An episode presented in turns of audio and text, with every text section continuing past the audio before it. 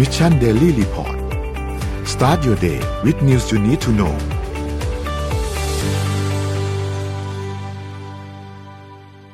สวัสดีครับยินดีต้อนรับเข้าสู่ Mission Daily Report ประจำวันที่ 22 เมษายน 2565 นะครับ วันนี้คุณอยู่กับพวกเรา 3 คนตอน7โมงถึง8โมงเช้า สวัสดีพี่โทมัส สวัสดีพี่ปิ๊กครับ สวัสดีสควัสรัดีบครับ สวัสดีคุณผู้ฟังทุกท่านเลยนะครับครับผม โอเค เดี๋ยววันนี้วันศุกร์นะครับ เดี๋ยวเราค่อยๆ ไปอัปเดตเรื่องราวต่างๆกันนะครับว่า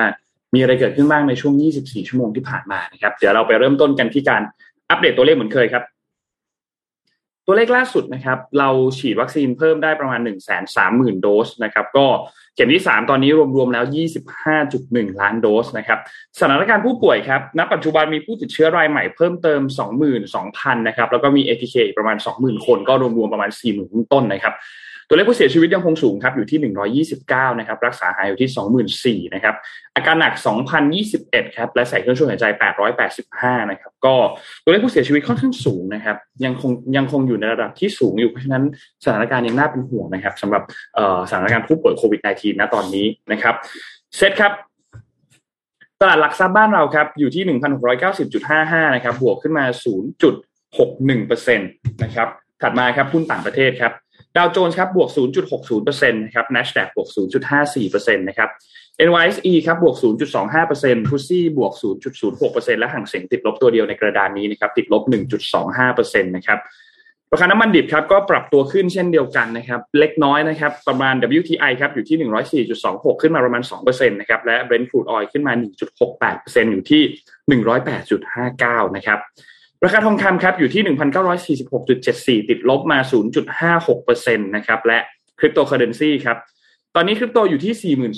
42,500 นะครับสำหรับบิตคอยนะครับบวกขึ้นมาประมาณ 2.5%นะครับ Ethereum อยู่ที่ 3,100 นะครับอยู่ที่บวก 1.72%นะครับ Binance ครับอยู่ที่ 423 นะครับ Terra 99 นะครับ Solana ครับ 109 และ Bitkub Coin อยู่ที่ 6.68 ไม่ได้ขยับเยอะมากนะครับสำหรับบิตคับคอยนะครับนี่คืออัปเดตตัวเลขทั้งหมดครับ อืมครับ อ้าวข่าวอะไรกันก่อนดี ผมรายงานให้เรื่องแรกก่อนเลยฮะเมื่อวานนี้ครับ นนท์พิปิกครับครับมาที่ไต้หวันฮะ มันมีข่าวออกมาครับว่าจีนกำลังจะบุกไต้หวันครับ อืมนะฮะคนกำลังดูทีวีอยู่ครับ แล้วก็ปีนตัวหนังสือวิ่งข้างล่างครับ ที่สถานีโทรทัศน์ที่ชื่อว่า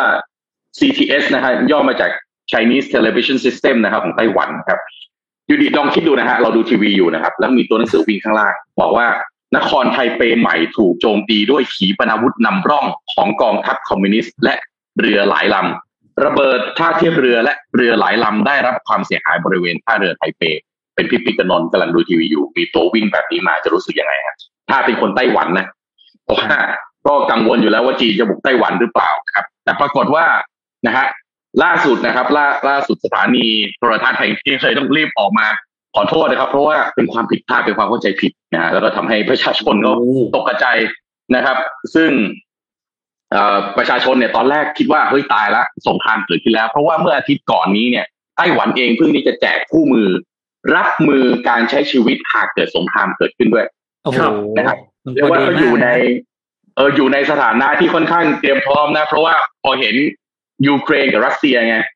ก็กังวลว่าเฮ้ยเดี๋ยวตัวเองถ้าวันดีคืนดีจะต้องแบบอยู่ภายใต้ภาวะสงครามบ้างต้องทำยังไงนะครับ แล้วอยู่ดีๆสถานีโทรทัศน์แห่งหนึ่งขึ้นตัววิ่งแบบนี้นะครับ แล้วก็นอกจากนี้ก็มีการแจ้งอื่นๆอีกด้วยนะฮะที่ปรากฏข้อความว่า พวกคอมมิวนิสต์จีนเตรียมทำสงครามนะฮะประธานาธิบดีประกาศสถานการณ์ฉุกเฉินและสงครามอาจปะทุขึ้นแล้ว นครนิวไทเปได้เปิดศูนย์ควบคุม และบัญชาการสถานการณ์ฉุกเฉินร่วมเป็นต้นนะครับนี่ล่าสุดที่สถานี CTS เขาออกมาขออภัยนะครับสำหรับสำหรับความผิดพลาด แล้วก็แจ้งว่าเป็นพนักงานคนหนึ่งฮะที่ทำความผิดพลาด ซึ่งเผลอนำข้อความสำหรับที่ใช้ในการฝึกซ้อมป้องกันภัยพิบัติที่สถานีผลิต ให้หน่วยดับเพลิงของนครนิวไทเป ขึ้นออกอากาศ คือจริง ๆ เนี่ยจะไปฝึกซ้อม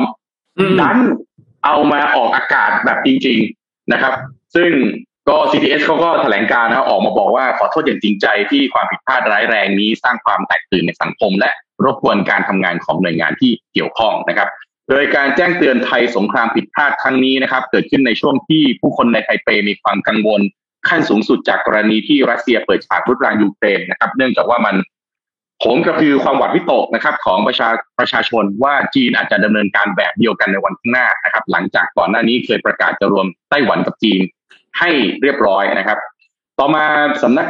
สำนักข่าวนะครับสายโทรทัศน์ CTS ก็แก้ไขความผิดพลาดของรายงานข้อมูลที่ถูกต้องนะครับ พร้อมกับแสดงความขอโทษผ่านในหลายช่องทาง แล้วก็ระบุว่าจะลงโทษอย่างรุนแรงกับบุคคลที่อยู่เบื้องหลังนะครับ แล้วก็ดำเนินการสืบสวนภายในนะครับ โดยข้อความก็ขึ้นบน Facebook ด้วยนะครับว่าอย่าตื่นตระหนกนะครับ แล้วก็พร้อมโพสต์ภาพชี้แจงคำเตือนนะครับ โดยระบุว่า CTS เผยแพร่ข้อความแจ้งเตือนสงคราม และป้องกันภัยพิบัติผิดพลาด ประชาชนไม่จำเป็นต้องตื่นตระหนกนะครับ ถึงแม้ว่าจะไม่พบเห็นสัญญาณความตื่นตระหนกในวงกว้างในท้องถนนสายต่างๆ ของนครไทเปนะครับ แต่ว่าชาวเน็ตบางส่วนเขาเรียกว่าโกรธมากๆเลยทีเดียวต่อความผิดพลาดของสายโทรทัศน์ CTS นะครับ ก็อะอันนี้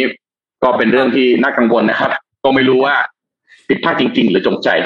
นะครับน่าโกรธอยู่นะ โหนี่โหดมากเลยนะ แล้วแล้วแล้วอันนี้คือเป็นแค่ช่องเดียวใช่ไหมครับพี่โทมัสช่องเดียวฮะช่องเดียวช่องเดียวถ้าถ้าถ้ามามากกว่านี้คงเดี๋ยวประชาชนคงไปหยิบวงพูดออกมาเตรียมตัวแล้วปวดหัวเลยนะคือถ้าคือปกติเวลาแบบมีการแจ้งเตือนหรืออะไรอย่างเงี้ยถ้าเป็นต่างประเทศนะไทยตรงนี้ไม่แน่ใจนะ แต่ว่าถ้าเป็นอย่างญี่ปุ่นหรือเป็นอะไรอย่างเงี้ยเขาจะขึ้นทุกช่องเนาะมันจะตัดสัญญาณไปเลยแหละ ตัดสัญญาณไปเลยขึ้นเหมือนกันทุกช่องทีนี้พี่กำลังคิดภาพว่าถ้ามันเป็นความผิดพลาดมันขึ้นทุกช่องนี่คงช็อกมากเลยนะ ใช่แล้วแล้วนี่ต้องต้องอย่างนี้ด้วยนะ คือเราคนไทยเราอาจจะ โอเค เราอาจจะพอมีเรื่องการลุกล้ำเขตแดนอะไรบ้าง แต่ว่าถ้าย้อนกลับไปในปี 2021 ที่ผ่านมาเนี่ยไต้หวันเขาตรวจเจอการรุกล้ำของจีนที่ล่วงล้ำเข้ามาในเขตแดนนะฮะโดยบริเวณคาบสมุทรเนี่ย กี่ครั้งรู้ไหมครับ 969 ครั้งนะฮะ 969 ครั้งนี้เยอะมากเฉลี่ยเกือบวันละสามรอบนะครับนะฮะ ถ้าย้อนไปปี 2020 เนี่ย แค่ 380 ครั้งนะครับ เพราะฉะนั้นเนี่ย ไม่ได้อยู่ในสถานการณ์ปกตินะครับ แล้วบังเอิญสถานีโทรทัศน์เขาตัววิ่งแบบปิดพลาดแบบนี้นี่โอ้โห นี่เอาเรื่องใหญ่เหมือนกันนะยังดีว่ายังดีว่าเขาตรวจเจอเร็วแล้วก็รีบออกมานะฮะประกาศทันว่าโอเคเป็นความผิดพลาดนะครับ ครับโอ้โหใหญ่ เรื่องใหญ่เรื่องใหญ่เลยอันเนี้ย เรื่องใหญ่มากนะคือพลาดอะไรไม่พลาด พลาดเรื่องแบบนี้นะคือมันก็เข้าใจแหละเออก็ไม่คงไม่มีใครอยากให้เกิดแต่ก็อะถ้าทุกคนเขาออกมาแถลงการแล้วแล้ว ก็น่าจะเรียบร้อยอะถ้าบ้านเรามีแถลงการอะไรแบบนี้อะไรมีแถลงการแบบไหนบ้างที่จะทำให้ประชาชนแตกตื่นบ้านเราไม่ค่อยเนอะบอกได้เลยฮะมีพี่ปิ๊กปฏิวัติแล้วรับประกันเออแล้วรับประกันแตกตื่นแน่นอน นี่นี่พูดเหมือนขำนะแต่ไม่ขำนะฮะคุณผู้ฟัง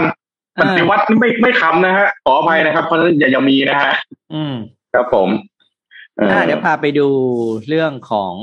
ต่างประเทศกันบ้างนะครับ เมื่อวานนี้ ทางคุณจสินดาอาร์เดนนะครับ ผู้นำของนิวซีแลนด์เนี่ยก็ได้ไปเยือนที่ญี่ปุ่นนะครับ เป็นครั้งแรกตั้งแต่มีโควิดเลยนะครับ ซึ่งจุดประสงค์ของการไปเยือนครั้งนี้เนี่ยก็คือการเจรจาเพื่อบรรลุข้อตกลง ร่วมกันจากสิ่งที่เราเคยชื่นชื่อกันอยู่ก็คือเรื่องของอ่าอะไรเขาเรียกเขาเรียกสนธิสัญญาหรืออะไรโครงการ CPTPP อ่าโอเคนะครับ CPTPP เนี่ยก็คือการเจรจาระหว่างประเทศในเรื่องการบรรลุข้อตกลงหรือว่าการร่วมมือกันในในด้านต่าง ๆ นะครับ นี้ในญี่ปุ่นกับอ่าทางญี่ปุ่นกับนิวซีแลนด์เนี่ยเขาก็มีข้อตกลงเรื่องหนึ่งครับ ที่จะต้องทำเพิ่มกันก็คือการแลกเปลี่ยนข้อมูลนะครับ แล้วก็แลกเปลี่ยนเขาเรียกเจ้าหน้าที่ ที่เกี่ยวกับเขาเรียกหน่วยราชการลับเขาเรียก intelligence agent อะอ่าก็คือการแลกเปลี่ยนอ่าเจ้าหน้าที่และข้อมูลซึ่งกันและกันนะครับ โดยข้อมูลที่จะทำการแลกเปลี่ยนกันเนี่ย เป็นข้อมูลเกี่ยวกับเรื่องกับอ่าความปลอดภัยนะครับ เรื่องของ security ต่างๆนะครับ แล้วก็อีกเรื่องที่น่าสนใจก็คือการพัฒนาพลังงานน้ำกับ geothermal energy หรือพลังงานใต้พื้นพิภพซึ่งปัจจุบันนี้นิวซีแลนด์เนี่ยเป็นเป็นคนที่เหมือนกับเก่งเรื่องนี้อยู่ นะครับก็ภาพนี้ก็เป็นอ่าภาพในข่าวก็คือเป็นการพบกันครั้งแรกเลยนะครับ แล้วก็บรรยากาศก็ โอเคเนาะไม่ต้องส่งไม่ต้องใส่หน้ากากหน้ากากแล้วแบบแฮปปี้สุดๆ คือตามสบายมากนะครับ แล้วก็ทางคุณจัสซินด้าเนี่ยก็ไปดูงานโครงการหลายๆงานนะครับดูถึงการเยี่ยมโครงการอของบริษัทเอกชนด้วยอย่างเช่น GNS Science นะครับ ซึ่งเขาพัฒนาในเรื่องของ geo geo thermal energy ตรงนี้นะครับ อันนี้เป็นสัญญาณเริ่มกลับมาบอกเลยว่าเรื่องที่เคยคุยค้างไว้ต่างๆนะครับในโครงการของ CPTPP เนี่ย ซึ่งไทยเองก็มีหลายประเด็น ที่คุยค้างอยู่เรื่องนี้แล้วเราก็ยังเหมือนกับยังหาข้อสรุปไม่ได้ว่าเรื่องไหนเราจะตกลงให้ความร่วมมือกับนานาชาติในระดับไหนเนี่ย คราวนี้ถึงเวลาต้องกลับมาคุยละ เพราะโลกเริ่มผ่อนคลายตัวเองนะครับ แล้วก็เขาเรียกว่าไงนะ ลดลดการ์ดลงนะครับ แล้วก็ออกเยือนแล้วนะครับ อย่างนี้อย่างนิวซีแลนด์ก็เป็นเคสแรกเลยก็คืออ่าคุณเจเซนด้าเนี่ยออกไปที่ญี่ปุ่นเป็นเคสแรก แล้วเธอยังมีแผนที่จะไปอีกหลาย ๆ ประเทศด้วย ของเราต้องเตรียมแล้วนะ ต้องคุยที่คุยค้างอยู่คุยไม่จบอะไม่รู้คุยถึงไหนแล้วเตรียมตัวอะไรหรือยังถึงเวลาแล้วครับ ต้องเตรียมตัวกลับไปมันไปไปสรุปข้อตกลงให้ได้ละครับ นนพามาที่สถานการณ์ของรัสเซียกับยูเครนต่อครับ อัปเดตกันนิดนึงว่าเป็นอย่างไรบ้าง เมื่อวานนี้เนี่ยอย่างที่พี่แท็บเล่าให้ฟังว่ามีทางด้านของรัสเซียเองมีการทดสอบขีปนาวุธขึ้นมาใช่ไหมครับ ทีนี้สถานการณ์ที่เมืองมาริอูโปตอนนี้เนี่ยนะครับต้องบอกว่าค่อนข้างค่อนข้างวุ่นวายมากนะครับ แล้วดูเหมือนว่ารัสเซียเนี่ยกำลังเข้ามายึดพื้นที่นะครับ คือรัสเซียเนี่ยในวันที่ 19 เมษายนที่ผ่านมาเนี่ยนะครับรัสเซียมีการออกมาประกาศขีดเส้นตายว่าให้ทหารฝั่งของยูเครนเนี่ยมีการถอนตัวออกจากพื้นที่นะครับเพราะว่ารัสเซียต้องการที่จะยึดเข้าไปในพื้นที่ตรงนี้ แล้วก็ต้องการให้ทหารยูเครนเนี่ยยอมจำนนนะครับ แต่ปรากฏว่าในช่วงตั้งแต่วันพุธที่ผ่านมาเนี่ยนะครับ หลังจากเลยเส้นตายไปเรียบร้อยแล้วเนี่ยนะครับ ก็ยังไม่ได้รับการตอบสนองมากนักนะครับ ทีนี้ถ้าเรามาดูตัวเลขอันหนึ่งที่น่าสนใจมากคือตัวเลขของการ อพยพครับองค์การสหประชาชาติครับมีการเปิดเผยตัวเลขออกมาครับว่าจำนวนผู้ลี้ภัยที่อพยพหนีสงครามมาจากพื้นที่ของยูเครนเนี่ยนะครับ นับตั้งแต่วันที่ 24 กุมภาพันธ์ ตอนนี้ทะลุ 5 ล้านคนไปแล้วนะครับ ซึ่งเกินครึ่งคือเกิน 2.5 ล้านคนนะครับ เป็นเด็กนะครับ ทีนี้เมื่อวันพุธที่ผ่านมาเราย้อนเราย้อนเวลากันนิดนึงครับ ตอนนั้นเนี่ยที่มีการกำหนดเส้นตายว่ารัสเซียบอกมาริอุโปบอกคน ทหารในเมืองมาริอุโปว่าให้ยอมแพ้ให้วางอาวุธนะครับ กลุ่มแบ่งแยกดินแดนที่รัสเซียเองก็ที่รัสเซียหนุนนะครับ ก็เปิดเผยว่ามีเพียงแค่ห้าคนเท่านั้นครับที่ยอมจำนนนะครับแต่ส่วนอื่นๆ ยังไม่ยอมจำนนในพื้นที่บริเวณตรงนี้นะครับ ฝั่งยูเครนเองก็บอกว่า กองกำลังของยูเครนเนี่ยสามารถที่จะหยุดยั้งการโจมตีของทหารรัสเซียได้นะครับแล้วก็ในหลาย ๆ พื้นที่ตรงนั้นเนี่ยก็พยายามจะเดินหน้าเข้าไปในสิ่งที่ฝั่งของยูเครนเรียกว่ายุทธการดอนบาสด้วย ซึ่งยุทธการอันนี้เป็นปฏิบัติการครั้งใหม่ของรัสเซียนะครับเป้าหมายหลัก ๆ ของรัสเซียคือต้องการที่จะยึดสองแคว้นบริเวณทางตะวันออกที่มอสโกเนี่ยอ้างสิทธิ์ในนามของกลุ่มแบ่งแยกดินแดนนะครับแต่อย่างไรก็ตาม แม้ว่าในพื้นที่ของมาริโอโปจะไม่ได้มีการย้อนจำนวนในพื้นที่ตรงนี้นะครับ แต่ว่าผู้บัญชาการหน่วยทหารเองก็เชื่อว่า เดี๋ยวอีกไม่นานเนี่ยนะครับ ก็ออกมาวิงวอนระบุว่าทหารหน่วยของเขาเนี่ยสามารถที่จะอยู่รอดในพื้นที่ตรงนี้ไปได้อีก แค่ไม่กี่วันเท่านั้นนะครับ แล้วก็ต้องต้องการขอความช่วยเหลือจากนานาชาตินะครับ ซึ่งอันนี้เป็นผู้บัญชาการกองกองพลนาวิกโยธินที่ 36 ยูเครนนะครับ ที่ออกมาขอความช่วยเหลือจากนานาชาตินะครับ ทีนี้ สถานการณ์ปัจจุบันเนี่ยทำไมปูตินถึงต้องมีการเข้าไปล้อมในพื้นที่ของเมืองมาริอุโป BBC ทำเรื่องนี้ออกมาน่าสนใจครับ ในพื้นที่ตรงนี้เนี่ยนะครับทำไมถึงต้องมีการวางแผนนี้ ถ้ากองทัพรัสเซียเนี่ยนะครับ มันจะมีโรงงานอยู่โรงงานหนึ่งซึ่งเป็นโรงงานเหล็กนะครับ อยู่ในเมืองมาริอุโปเนี่ยนะครับ กองทัพรัสเซียเนี่ยเปลี่ยนจากแผนระดมระดมการโจมตีเข้าไปในพื้นที่บริเวณตรงนี้มาเป็นการ ปิดล้อมไว้นะครับ ก็ชัดเจนว่าสิ่งที่ปูตินต้องการเนี่ยคือมีการเปลี่ยนแผนการรบนะครับ ประธานาธิบดีปูตินนะครับมีความกังวลเกี่ยวกับความคืบหน้าของการบุกในพื้นที่ภาคของดอนบาสบริเวณทางตะวันออกของยูเครนนะครับการสู้รบในพื้นที่บริเวณตรงนี้เนี่ยทำให้รัสเซียเนี่ยแน่นอนว่าก็เสียทรัพยากรไปจำนวนมากทหารรัสเซียเองก็เสียไปเหมือนกัน ซึ่งจากเดิมที่ทหารรัสเซียสามารถจะไปปฏิบัติการในพื้นที่บริเวณอื่นๆ ได้ก็ต้องส่งกำลังมาพื้นที่บริเวณตรงนี้นะครับ ซึ่ง โรงงานเหล็กแห่งนี้เนี่ยต้องบอกว่าแยกออกจากกลางเมืองมาริอุโป แล้วมีแม่น้ำที่เรียกว่าแม่น้ำคามิอุสนะครับ ขวางกั้นตรงนี้ทำให้การที่โรงงานนี้มันจะอยู่อย่างโดดเดี่ยวเนี่ยมันค่อนข้างง่ายมากเพราะมีแม่น้ำกั้นอยู่นะครับปูตินต้องการจะมั่นใจว่าพูดง่ายคือไม่ให้มีพื้นที่ไหนเลย ที่ทหารของฝั่งยูเครน สามารถเข้าจะไปหลบพื้นที่อยู่บริเวณตรงนั้นได้ นะครับ การที่เข้าไปยึดพื้นที่ตรงนี้ได้เนี่ย ก็เป็นจุดยุทธศาสตร์จุดหนึ่งที่ค่อนข้างสำคัญนะครับ ทีนี้แล้วการเจรจาสันติภาพจะเป็นเมื่อไหร่วลาดิเมียร์เซเลนสกี้มีการออกมาประกาศจะเลื่อนการเจรจาสันติภาพออกไปนะครับ ถ้าหากว่าทหารหรือผู้ที่ปกป้องบริเวณเมืองมาริอุโปกลุ่มนี้ ซึ่งเป็นกลุ่มสุดท้ายแล้วเนี่ยถูกสังหารนะครับ ซึ่งก็เป็นไปได้ว่าการที่ปูตินจะเดินหน้ากระบวนการทางการทูตอย่างน้อยเนี่ยก็ต้องทำให้ การเจรจาตรงเนี้ยเป็นผลให้ได้ซะก่อนนะครับ เพราะว่ามันก็ส่งผลกระทบหลายอย่างครับ แม้ว่าจะเป็นเรื่องของเศรษฐกิจด้วยนะครับ โรงงานตัวนี้ที่นนพูดถึงเนี่ยเป็นโรงงานเหล็กที่ใหญ่ที่สุดในยุโรปนะครับ แล้วก็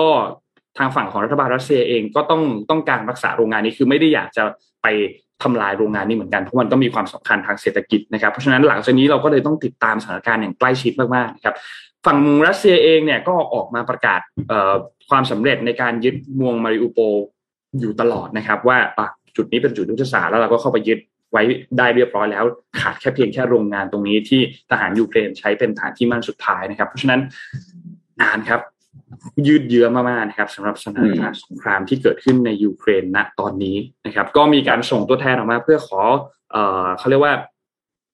ออกมาเพื่อขอความช่วยเหลือจากนานาชาติส่งส่งส่งสารออกมาเพื่อบอกว่าเฮ้ยเราขออพยพ คนขออพยพกองกำลังทหารออกจากเมืองมาริอุโปนะครับ ก็รอติดตามดูครับ คิดว่าสถานการณ์ในเมืองมาริอุโปเนี่ยน่าจะหวังว่าจะคลี่คลายเร็วๆนี้นะครับ แต่ดูสถานการณ์ตอนนี้แล้วเนี่ยรัสเซียค่อนข้างที่จะเข้าไปยึดพื้นที่เป็นหลักได้นะครับ ไม่รู้ว่าจะจบเมื่อไหร่นะครับดูแล้วมีความยืดเยื้อมากพอสมควรเพราะว่าจากสถานการณ์ในรัสเซียแล้วก็ยูเครนนะครับ ตอนนี้มีอีกพื้นที่หนึ่งครับพี่ปิ๊กคุณผู้ฟังทุกท่านฮะ ที่อาจจะทวีความร้อนแรงขึ้นมาโดยที่ เราอาจจะไม่ได้ติดตามกันนะครับ แต่ว่าเดี๋ยวกำลังจะเป็นประเด็นแน่นอนนะครับ นั่นก็คือในพื้นที่เมื่อกี้พี่ปิ๊กพูดถึงนิวซีแลนด์นะก็คือในพื้นที่มหาสมุทรแปซิฟิกนะครับ แต่ตอนนี้ไปเกิดที่หมู่เกาะโซโลมอนนะครับ โดยล่าสุดมันมี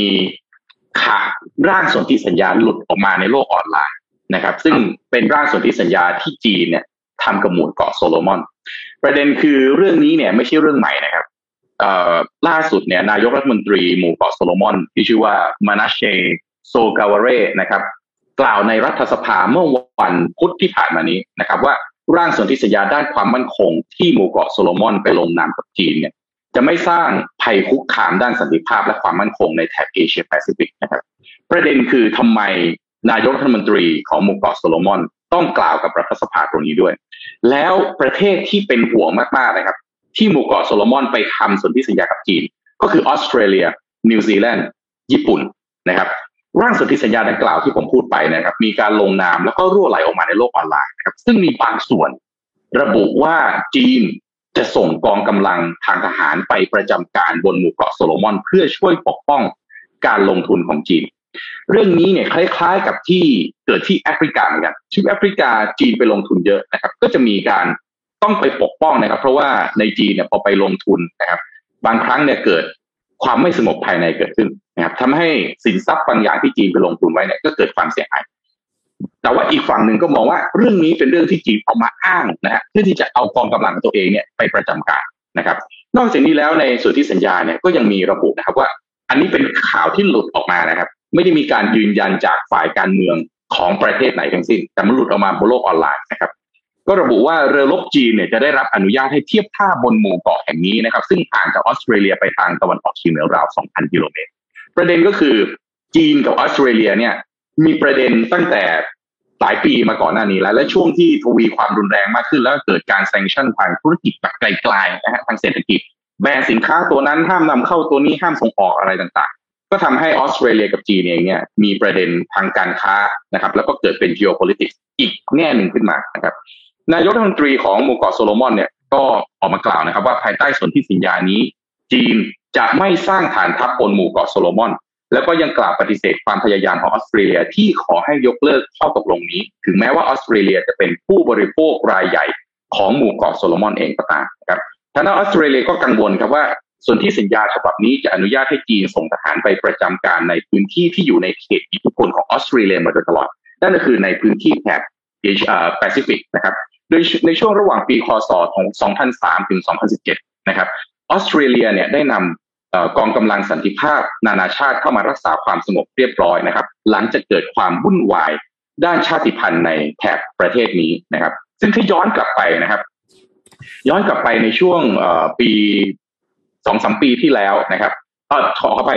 ช่วงปีที่แล้วนะครับ ช่วงปีที่แล้วเนี่ยรอยเตอร์สเนี่ยแล้วก็สำนักข่าวหลายสำนักเลยครับ ได้รายงานว่ามันเกิดความวุ่นวายขึ้นนะครับ ในการลงประชามติแล้วก็การอภิปรายไม่ไว้วางใจ ซึ่งคนที่ถูกอภิปรายไม่ไว้วางใจก็คือนายมานาเชโชกาวเรนะครับที่เป็นนายกรัฐมนตรีคนปัจจุบันนะครับ ซึ่งล่าสุดปลายปีที่ผ่านมาปลายปี 64เนี่ยรอดจากการลงมติในยติการอภิปรายไม่ไว้วางใจนะครับ เมื่อสภาสมาชิกสภาเนี่ยโหวตให้นายโชกาวเรเนี่ยอยู่ในตำแหน่งต่อด้วยคะแนน 32 ต่อ 15 เสียง แล้วก็งดออกเสียง 2 เสียง เลยเกิดความวุ่นวายทั้งในสภานะครับ แล้วก็เกิดจราจนนอกสภานะครับ ในเดือนพฤศจิกายนที่ผ่านมา แล้วก็ต้องมีกองกำลังจากต่างชาติ เข้ามาช่วยตรึงความปลอดภัยนะครับ โดยผลการลงมติความเออไม่ไว้วางใจเนี่ยนะครับทำให้มวลชนเนี่ยลุกคือ คืออยากจะไล่นั่นแหละ อยากจะไล่แต่พอลงมติปั๊บได้อยู่ต่อนะครับ เจ้าหน้าที่ทหารเนี่ยออกมาตรึงกองกำลังท่วมทั้งเมืองหลวงเลยนะครับ แล้วก็ยังมีตำรวจแล้วก็ทหาร มาจากต่างชาติด้วยไม่ว่าจะเป็นออสเตรเลียฟิจินิวซีแลนด์ปาปัวนิวกินีนะครับมาสมทบเพื่อที่จะรับมือจลาจลที่เกิดขึ้นนะครับ โดยเหตุจลาจลเนี่ย ร้านค้าร้านอาหารต่างๆ ถูกปล้นสะดมมีความเสียหายมีผู้เสียชีวิตนะครับ แล้วก็ประเด็นความขัดแย้งเนี่ยกลายเป็นความขัดแย้งที่ค่อนข้างจะรุนแรงครั้งหนึ่งมากที่สุดครั้งหนึ่งนะครับ ในหมู่เกาะโซโลมอนเลยนะครับ ทีนี้ประเด็นนี้กลับมาทำไมนะครับส่วนที่สัญญานี้เนี่ยถึง ได้รับความเป็นห่วงจากประเทศอย่างออสเตรเลียสหรัฐอเมริกานะครับ มาดูที่ฝั่งออสเตรเลียก่อนนะครับ รัฐบาลออสเตรเลียเนี่ยส่งสัญญาณเตือนเลยว่าสนธิสัญญาความมั่นคงที่ว่าเนี่ยนะครับ หลังจากที่เขาไปพบเห็นเอกสารที่หลุดออกมาเนี่ยนะครับ มันจะส่งผลให้จีนจะมาตั้งฐานทัพในมหาสมุทรแปซิฟิกแน่นอนนะครับ โดยผู้เชี่ยวชาญในออสเตรเลียเนี่ยบอกกับสถานีโทรทัศน์นะครับ บอกว่าข้อตกลงนี้ถือเป็นหายนะสำหรับออสเตรเลีย และก็สหรัฐเพราะ เดิมเนี่ยความสัมพันธ์มันตึงเครียดกับรัฐบาลของจีนมานานอยู่แล้ว ทีนี้พอจีนจะแผ่อิทธิพลมาในภูมิภาคนี้เนี่ยถ้าแผ่มาแค่ในเชิง geopolitics ยังพอรับได้นะแต่ตอนนี้เป็นไปได้ว่ากำกองกำลังทางทหารจะมาฐานทัพเรือจะมานะครับ หมู่เกาะโซโลมอนเนี่ยมีประชากรน้อยกว่าเจ็ดแสนคนนะครับ เป็นหมู่เกาะที่อยู่ทางตะวันออกของปาปัวนิวกินีนะครับ ในมหาสมุทรแปซิฟิกนะครับ แล้วก็เดิมเนี่ย เคยมีการสู้รบกันดุเดือดมากนะครับ แล้วก็เป็น จุดยุทธศาสตร์ที่สำคัญมากระหว่างของกองกำลังทางทหารของสหรัฐแล้วก็ญี่ปุ่นในช่วงสงครามโลกครั้งที่สองนะครับ ครั้งหนึ่งเนี่ยหมู่เกาะโซโลมอนเคยตกอยู่ในสถานะใกล้ล่มสลายทางการเมืองแล้วก็เศรษฐกิจนะครับ เลยเป็นที่มาให้ออสเตรเลียแล้วก็นิวซีแลนด์เนี่ยส่งกองกำลังทางอาหารไปช่วยรักษาเสถียรภาพไว้นะครับ แล้วก็ได้รับการฟื้นฟูแล้วก็ลงนามในข้อตกลงสันติภาพ แต่ประเด็นคือพออยู่ดีๆครับ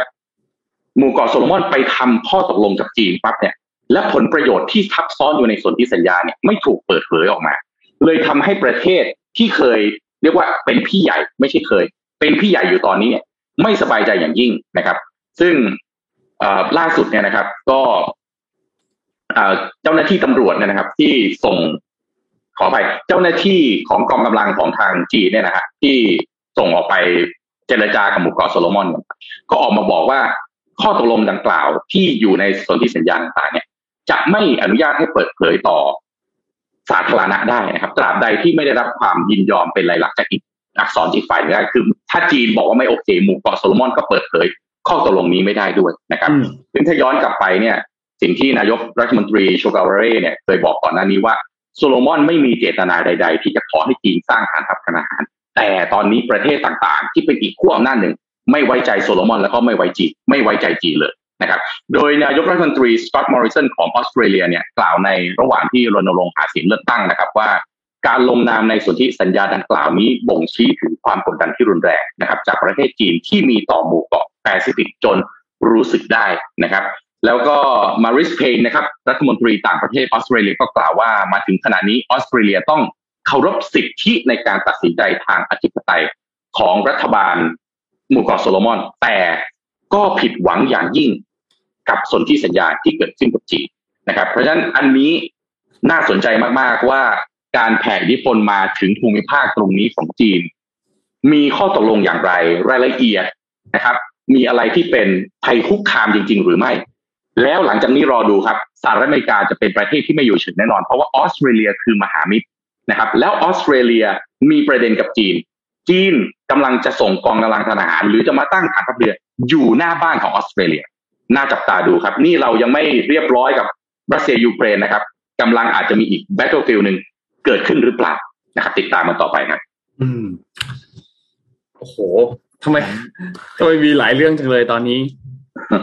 ขยันขยันขัดแย้งกันจัง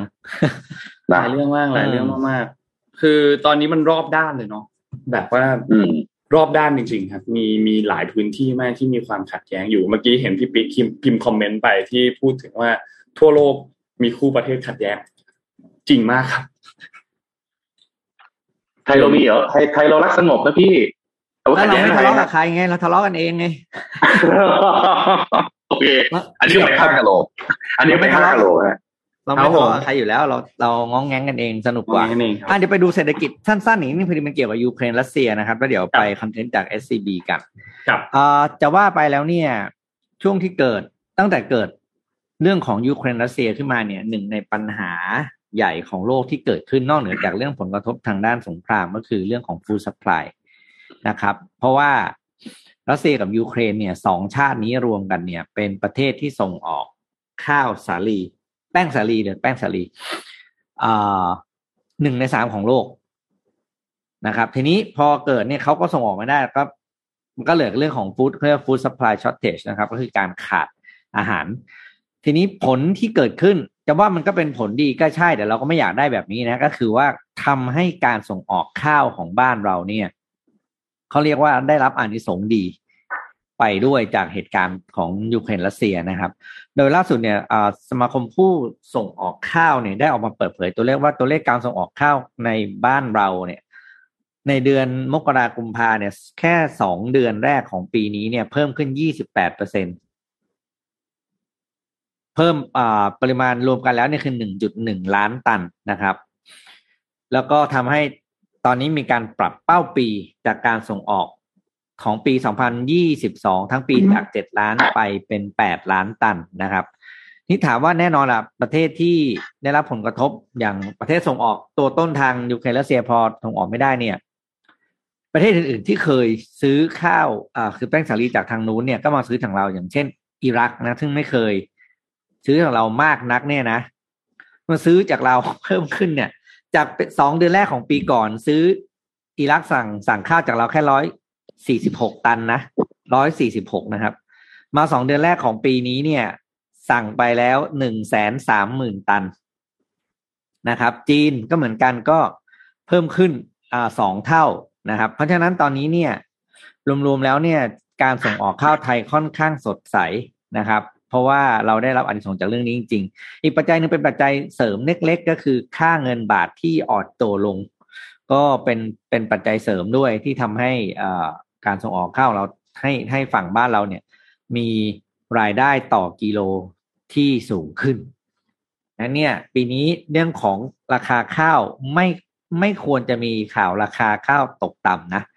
เพราะว่าข้าวส่วนมากมันถูกส่งออกไปแล้วเพราะฉะนั้นเนี่ย สิ่งที่น่ากลัวคืออะไรคุณธรรมัสแน่นอนราคาข้าวในประเทศจะขยับตามส่งออกครับอ๋อเพราะว่าเป็นเรื่องธรรมดาเลยเมื่อราคาส่งออกมันขึ้น ราคาในประเทศจะขึ้นตามไปด้วย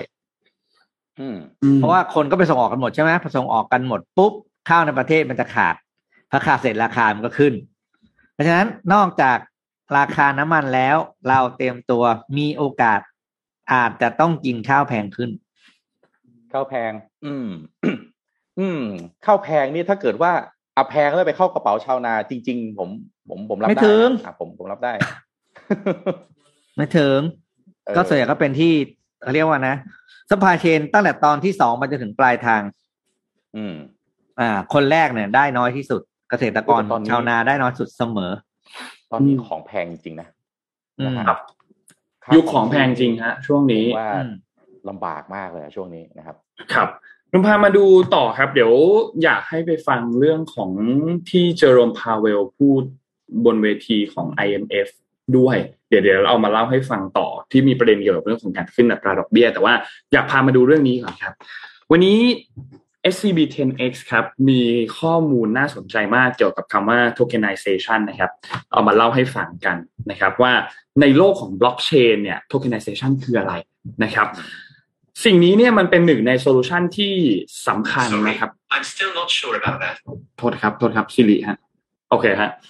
สิ่งนี้เนี่ยมันเป็นเป็นหนึ่งใน solution ที่สำคัญมาก ๆ ที่มันเกิดขึ้นมาจากเทคโนโลยีของบล็อกเชนนะครับแล้วก็เป็นกระบวนการที่คาดว่าน่าจะเข้ามาเปลี่ยนแปลงสังคมให้เห็นภาพมากขึ้น เข้าใจมากขึ้นในเกี่ยวกับเรื่องของทางด้านของวัตถุทางด้านของเชิงพาณิชย์ เกี่ยวกับ tokenization นะครับ ซึ่งไอตัวนี้เนี่ยจะมีบทบาทที่สำคัญ แล้วก็ได้รับความนิยมมากในช่วงไม่กี่ปีที่ผ่านมานะครับ โดยเฉพาะในแวดวงธุรกิจที่เริ่มมีการนำสิ่งนี้มาใช้ในภาคธุรกิจกันมากขึ้นนะครับ ไม่ว่าจะเป็นการเพิ่มโอกาสใหม่ๆสำหรับเทรนด์ของตลาดที่เกิดขึ้นมาใหม่ไปจนถึงการลงทุนที่ไม่เพียงแค่เพิ่มกระแสเงินสดเท่านั้น แต่ว่ายังเป็นการลดความซับซ้อนของกระบวนการต่างๆ ด้วยระบบอัตโนมัติ จนถึงมาการได้มาของทรัพย์สินแบบใหม่ด้วยนะครับ ทีนี้เรามาดูความหมายของมันก่อนว่า ไอ้ tokenization เนี่ยมันคืออะไรนะครับ สิ่งนี้มันคือการเปลี่ยนแปลงทำให้สินทรัพย์ต่างๆ อยู่ในรูปแบบของดิจิทัลนะครับเป็นกระบวนการที่สินทรัพย์เนี่ยถูกเปลี่ยนแปลงเป็นโทเค็นแล้วก็สามารถย้ายจัดเก็บหรือว่าบันทึกบนระบบของบล็อกเชนได้ ซึ่งจะให้เข้าใจง่ายขึ้นกว่านี้ก็คือ tokenization เนี่ยเปลี่ยนแปลงมูลค่าของวัตถุ เช่น ภาพวาดคาร์บอนเครดิตต่างๆเนี่ยไปเป็นโทเค็นที่สามารถที่จะถ่ายโอน อยู่บนระบบของบล็อกเชนได้พูดง่ายก็คือการแปลงสิทธิ์การเป็นเจ้าของสินทรัพย์ของโทเค็นดิจิตอลเนี่ยบนบล็อกเชนซึ่งแต่ละโทเค็นก็จะมีมูลค่าเป็นของตัวเองนะครับ ทีนี้ยกตัวอย่างครับยกตัวอย่างเช่นบิตคอยน์เนี่ยก็อาจจะพูดได้ว่าเป็นการ tokenization พลังงานประมวลผลหรือว่า computing power แล้วก็สิ่งที่เกี่ยวข้องกับการใช้ไฟฟ้าเนี่ยเป็นสื่อกลางในการแลกเปลี่ยน โดยบล็อกเชนก็เป็นแพลตฟอร์ม เป็นระบบที่มีโครงสร้างให้มีการซื้อขายต่างๆ ซื้อขายกันได้ยากพอสมควร ซึ่ง ยกตัวอย่างเช่น การแลกเปลี่ยนพลังพลังการประมวลผล หรือสิ่งที่เกี่ยวข้องกับการใช้ไฟฟ้า ซึ่งถ้าหากว่าไม่ใช่ไม่ใช้กระบวนการอันนี้หรือว่าเรื่องที่เราเรียกว่า tokenization เนี่ยก็จะทำได้ยากขึ้น มันก็จะทำให้อ่าถ้าเราใช้เนี่ยมันก็ทำให้ความเร็วมากขึ้น ความโปร่งใสมากขึ้น ความปลอดภัยเพิ่มมากขึ้นด้วยนะครับ ทีนี้และคำถามคือทำไมมันถึงมีประโยชน์กับกิจกรรมสินทรัพย์ต่างๆนะครับ ในโลกของเราเนี่ยนะครับ ต้องบอกว่ามันเต็มไปด้วยสินทรัพย์ที่ส่วนใหญ่เนี่ย มันยากที่จะแบ่ง ย่อยมาแล้วโอนย้าย ซึ่งผู้ซื้อแล้วก็ผู้ขายเนี่ยแลกเปลี่ยนกันด้วยการใช้เอกสารแทนสินทรัพย์เหล่านั้น เวลาที่เราไปทำทำเรื่องจ่ายเงินทำเรื่องนู่นนี่ต่างๆ ซื้อของต่างๆเนี่ยส่วนใหญ่เราจะแลกกันเป็นเอกสารใช่ไหมครับ เพื่อเป็นเอกสารยืนยันว่าอะอันนี้คือสินทรัพย์อันนี้นะครับ เราไม่ได้แลกกันตรงๆแบบหยิบมาแล้วมาแลกกันใช่ไหมครับ ทีนี้พวกเอกสารที่เกี่ยวข้องกับข้อตกลงทางกฎหมายต่าง ๆ เนี่ย พอ เวลาเราซื้อของที่มีมูลค่าเยอะพอมูลค่าเยอะปุ๊บมันก็ต้องมีข้อตกลงทางกฎหมายที่เยอะมากขึ้นไปอีกความยุ่งยากก็มากขึ้น การโอนก็ยากขึ้น การติดตามก็อาจจะยากขึ้น การเข้ามาของ tokenization เนี่ย มันจะทำให้กระบวนการทั้งหมดเหล่านี้เนี่ยมันง่ายขึ้นนะครับ ด้วยการเชื่อมโยงสินทรัพย์ต่าง ๆ เหล่านี้เข้ากับโทเค็นนะครับ ยกตัวอย่างครับ เช่นสินทรัพย์ที่ไม่มีวัตถุทางกายภาพนะครับ แต่อยู่ภายใต้การดำเนินงานตามกฎหมายเนี่ย กระบวนการนี้มันก็จะทำให้ง่ายขึ้น ยกตัวอย่างเช่นสิทธิบัตรครับ ลิขสิทธิ์ต่างๆ ทรัพย์สินทางปัญญาคาร์บอนเครดิตต่างๆ ซึ่งความท้าทายที่จะทำให้สินทรัพย์เหล่านี้กลายเป็นโทเค็นเนี่ยก็ต้องแน่ใจว่าอยู่ในรูปแบบของการโอนสินทรัพย์ในระบบของบล็อกเชนและมันก็ต้องตรงกับการถ่ายโอนของโลกความเป็นจริงด้วยนะครับ สินทรัพย์เหล่านี้เนี่ยมันก็จะค่อนข้างง่ายมากขึ้น ถ้าหากว่าทำให้มันกลายเป็นโทเค็นเพราะว่ามันก็จะลดความกังวลในเรื่องของการจัดเก็บการจัดส่งต่างๆนะครับ แล้วอะไรบ้างที่สามารถที่จะ โทเค็นไนซ์ได้บ้าง คือทำให้เป็นโทเค็นได้บ้างนะครับ มันทำได้กับหลายอย่างครับยกตัวอย่างเช่น อสังหาริมทรัพย์ หุ้นในบริษัท รองเท้า หรือแม้กระทั่งโทเค็นส่วนตัวบุคคลที่ใช้แทนตัวตนของเจ้าของโทเค็นนะครับยกตัวอย่างเช่น personal tokenization ครับ แต่ละคนเนี่ยสามารถออกแบบ virtual tokens ของตัวเองได้ แล้วก็รับการชำระเงินเป็นการแลกเปลี่ยนสำหรับการบริการต่างๆ เพราะฉะนั้นผู้คนสามารถแบ่งปันประสบการณ์แบ่งปันความเชี่ยวชาญผ่านโทเค็นเสมือนว่าเป็นของตัวเองได้นะครับ ซึ่งเขาคาดการณ์กันนะครับ ว่ามูลค่าในอนาคตของโทเค็นแบบนี้เนี่ยจะถูกกาหนดโดยฐานะทางสังคม ความรู้ความมั่งคั่งของบุคคลผู้เป็นเจ้าของโทเค็นนั้นๆ นะครับสองครับคือ tokenization กับอสังหาริมทรัพย์แล้วก็พวกทรัพย์สินต่างๆ สิทธิ์ในการเป็นเจ้าของทรัพย์สินในหนึ่งสิทธิ์เนี่ยสามารถเปลี่ยนแปลงเป็นโทเค็นได้เป็นล้านเลยนะครับออกมาในรูปแบบของที่ดินทั้งหมด เช่นอาจจะอยู่ในหน่วยของตารางเมตรนะครับหรืออีกตัวอย่างหนึ่งคือศูนย์การค้าที่ผู้คนสามารถเข้ามาเป็นส่วนหนึ่งในการเป็นเจ้าของทรัพย์สินได้นะครับ ก็สามารถทำให้ผลกำไรกับผู้ถือโทเค็นกระจายกันได้โดยอัตโนมัตินะครับยกตัวอย่างเช่นการ ทำกิจกรรมผ่านทางแพลตฟอร์ม Smart Contract หรือว่าที่สำคัญมากๆเลยก็คือโทเค็นเนี่ยจะกำจัดขั้นตอนที่ซับซ้อนเยอะๆเหล่านี้เนี่ยออกไป และทำให้การเข้าถึงข้อมูลที่เกี่ยวข้องกับทรัพยากรต่างๆ เช่นประวัติความเป็นเจ้าของเนี่ยมันทำได้ง่ายมากยิ่งขึ้นนะครับเราพูดถึงประเภทของโทเค็นกันนิดหนึ่งครับโทเค็นที่เราเจอกันบ่อยๆเนี่ยหลักๆมี 3 แบบ แบบแรกคือ STO Security Token Offering นะครับแบบนี้เนี่ยเป็นประเภทที่เหมาะกับการระดมทุนครับเมื่อบริษัท หลายแห่งอาจจะพบว่าการระดมทุนการเปิดตัวต่างๆในการพัฒนาต่างๆเนี่ยมันค่อนข้างยาก การออกแบบโทเค็นแบบนี้เนี่ยก็จะช่วยให้สามารถควบคุมกระแสเงินสดที่เข้าออกได้ดียิ่งขึ้นนะครับสองครับ ICO อันนี้เราน่าจะได้ยินกันบ่อยที่สุด Initial Coin Offering นะครับปัจจุบันธุรกิจสามารถระดมทุนผ่านทาง ICO ได้แล้วนะครับตรงกันข้ามกับแบบเดิมๆ ก็คือ IPO หรือว่าการเสนอขายหุ้น ปัจจุบัน บริษัทสามารถออกโทเค็นเพื่อเสนอให้นักลงทุนซื้อด้วยสกุลเงินดิจิตอลได้นะครับ และสุดท้ายคือ Utility Tokens ครับวัตถุประสงค์หลักๆของมันเนี่ยก็คือการกำหนดมูลค่าการร่วมทุนที่ได้สร้างขึ้น โดยสามารถใช้โทเค็นแบบนี้เนี่ยเพื่อชำระค่าบริการต่างๆ ซื้อสินค้าได้ หรือว่าจะเป็นการเข้าไปเป็นหนึ่งในผลลัพธ์ของโปรเจกต์ก็ได้เหมือนกัน การเข้าร่วมการลงคะแนนสำรวจต่างๆ ยิ่งโทเค็นมีประโยชน์มากมูลค่าก็ยิ่งเพิ่มมากขึ้นนะครับ รวมถึงถ้าหากว่าศักยภาพในการพัฒนาของโครงการมีมาก ก็จะยิ่งมีผู้สนใจที่จะเข้าร่วมซื้อโทเค็นมากขึ้นนะครับ โดยคาดหวังผลกำไรที่จะกลับมาในอนาคตนะครับ ทีนี้แน่นอนว่าข้อดีของมันเนี่ยก็หลักๆเลยก็คือ ช่วยทำให้สิ่งต่างๆ ในโลกความเป็นจริง เข้ามาอยู่บนระบบดิจิทัลในบล็อกเชนได้สองคือช่วยเพิ่มความสามารถในการตรวจสอบถึงแหล่งที่มาของแต่ละวัตถุ แต่ละสินทรัพย์ที่เปลี่ยนแปลงเป็นโทเค็นได้สามช่วยเพิ่มความโปร่งใสมากขึ้น เติมเต็มด้านความปลอดภัยมากขึ้นของระบบคอมพิวเตอร์นะครับ และข้อสุดท้ายคือช่วยลดคนกลาง ลดต้นทุนในการดำเนินการเป็นการกระจายอำนาจกระบวนการภายในของระบบโทเค็นซึ่งก็จะช่วยเรื่องของการควบคุมความเป็นส่วนตัว และก็ความปลอดภัยที่มากยิ่งขึ้นนะครับต้องบอกว่าปฏิเสธไม่ได้เลยว่าสิ่งนี้หรือว่าโทเคน i z a t i o n เนี่ยเป็นที่รู้จักกันกว้างขวางมากขึ้น คนเริ่มพูดถึงกันมากขึ้น พูดถึงศักยภาพของมัน พูดถึงความเป็นที่รู้จักของมันมากขึ้นในการนำมาใช้นะครับ มีหลายหลายบริษัทมากครับที่เริ่มนำมาใช้และกำลังพัฒนายกตัวอย่างเช่นบริษัท Token X นะครับซึ่งเป็นบริษัทในเครือของ SCB 10X นะครับแล้วก็อยู่ภายใต้กลุ่ม SCBX นะครับเขาก็เตรียมพร้อมที่จะให้บริการเกี่ยวกับธุรกิจโทเค็นดิจิตอลแบบเต็มรูปแบบด้วยนะครับแล้วล่าสุดเนี่ย Token X เองก็ได้รับความเห็นชอบในการเป็นผู้ให้บริการระบบเสนอขาย โทเค็นดิจิตอลหรือว่า ICO Portal จากทางด้านของสำนักงานก.ล.ต.เป็นที่เรียบร้อยแล้วด้วยนะครับ Token X เนี่ยเขาตั้งเป้านะครับที่จะเป็นองค์กรชั้นนำในอาเซียนในด้าน Digital Asset Tokenization ภายในปี 2025 ปีนี้ 2022 ก็อีกในช่วง 3 ปีข้างหน้านี้นะครับแล้วก็เตรียมความร่วมมือกับลูกค้าองค์กรชั้นนำในหลายอุตสาหกรรมชั้นนำของประเทศนะครับเพื่อต่อยอด สร้างการเติบโตรูปแบบใหม่ผ่านทางคำ tokenization นะครับ ใครที่สนใจรายละเอียดเพิ่มเติมเนี่ยสามารถเข้าไปดูได้นะครับ www.tokenx จุด finance นะครับ หรือว่าจะเข้าไปที่ Facebook ของเขา tokenx.th ก็ได้นะครับ นี่ก็เป็นข้อมูลที่น่าสนใจมาก ๆ เกี่ยวกับ tokenization จาก SCB 10x ครับ อืม น่าสนใจมากครับ การ tokenize นี่เขาเชื่อกันว่าในอนาคตนี่ บางบางคนนะไปสุดโต่งคือเชื่อว่าทุกสิ่งทุกอย่างบนโลกนี้เดี๋ยวมันจะถูกโทเค็น tokenize หมดนะครับยกตัวอย่างเช่น ต่อไปโฉนดเอยความเป็นเจ้าของต่างๆโทเค็นแล้วก็มันมี smart contract คอยกำกับเนี่ยแล้วมันก็เป็นบล็อกเชนใช่ไหมมันก็มันก็ไปเรียกว่าไป fake กันหรือไปโกงกันไม่ได้นะครับแต่อีกฝั่งนึงก็บอกว่าเอ้ยเดี๋ยว quantum computing จะมานะครับถ้าคอนควอนตัมเอ่อคอมพิวเตอร์มันมาเนี่ย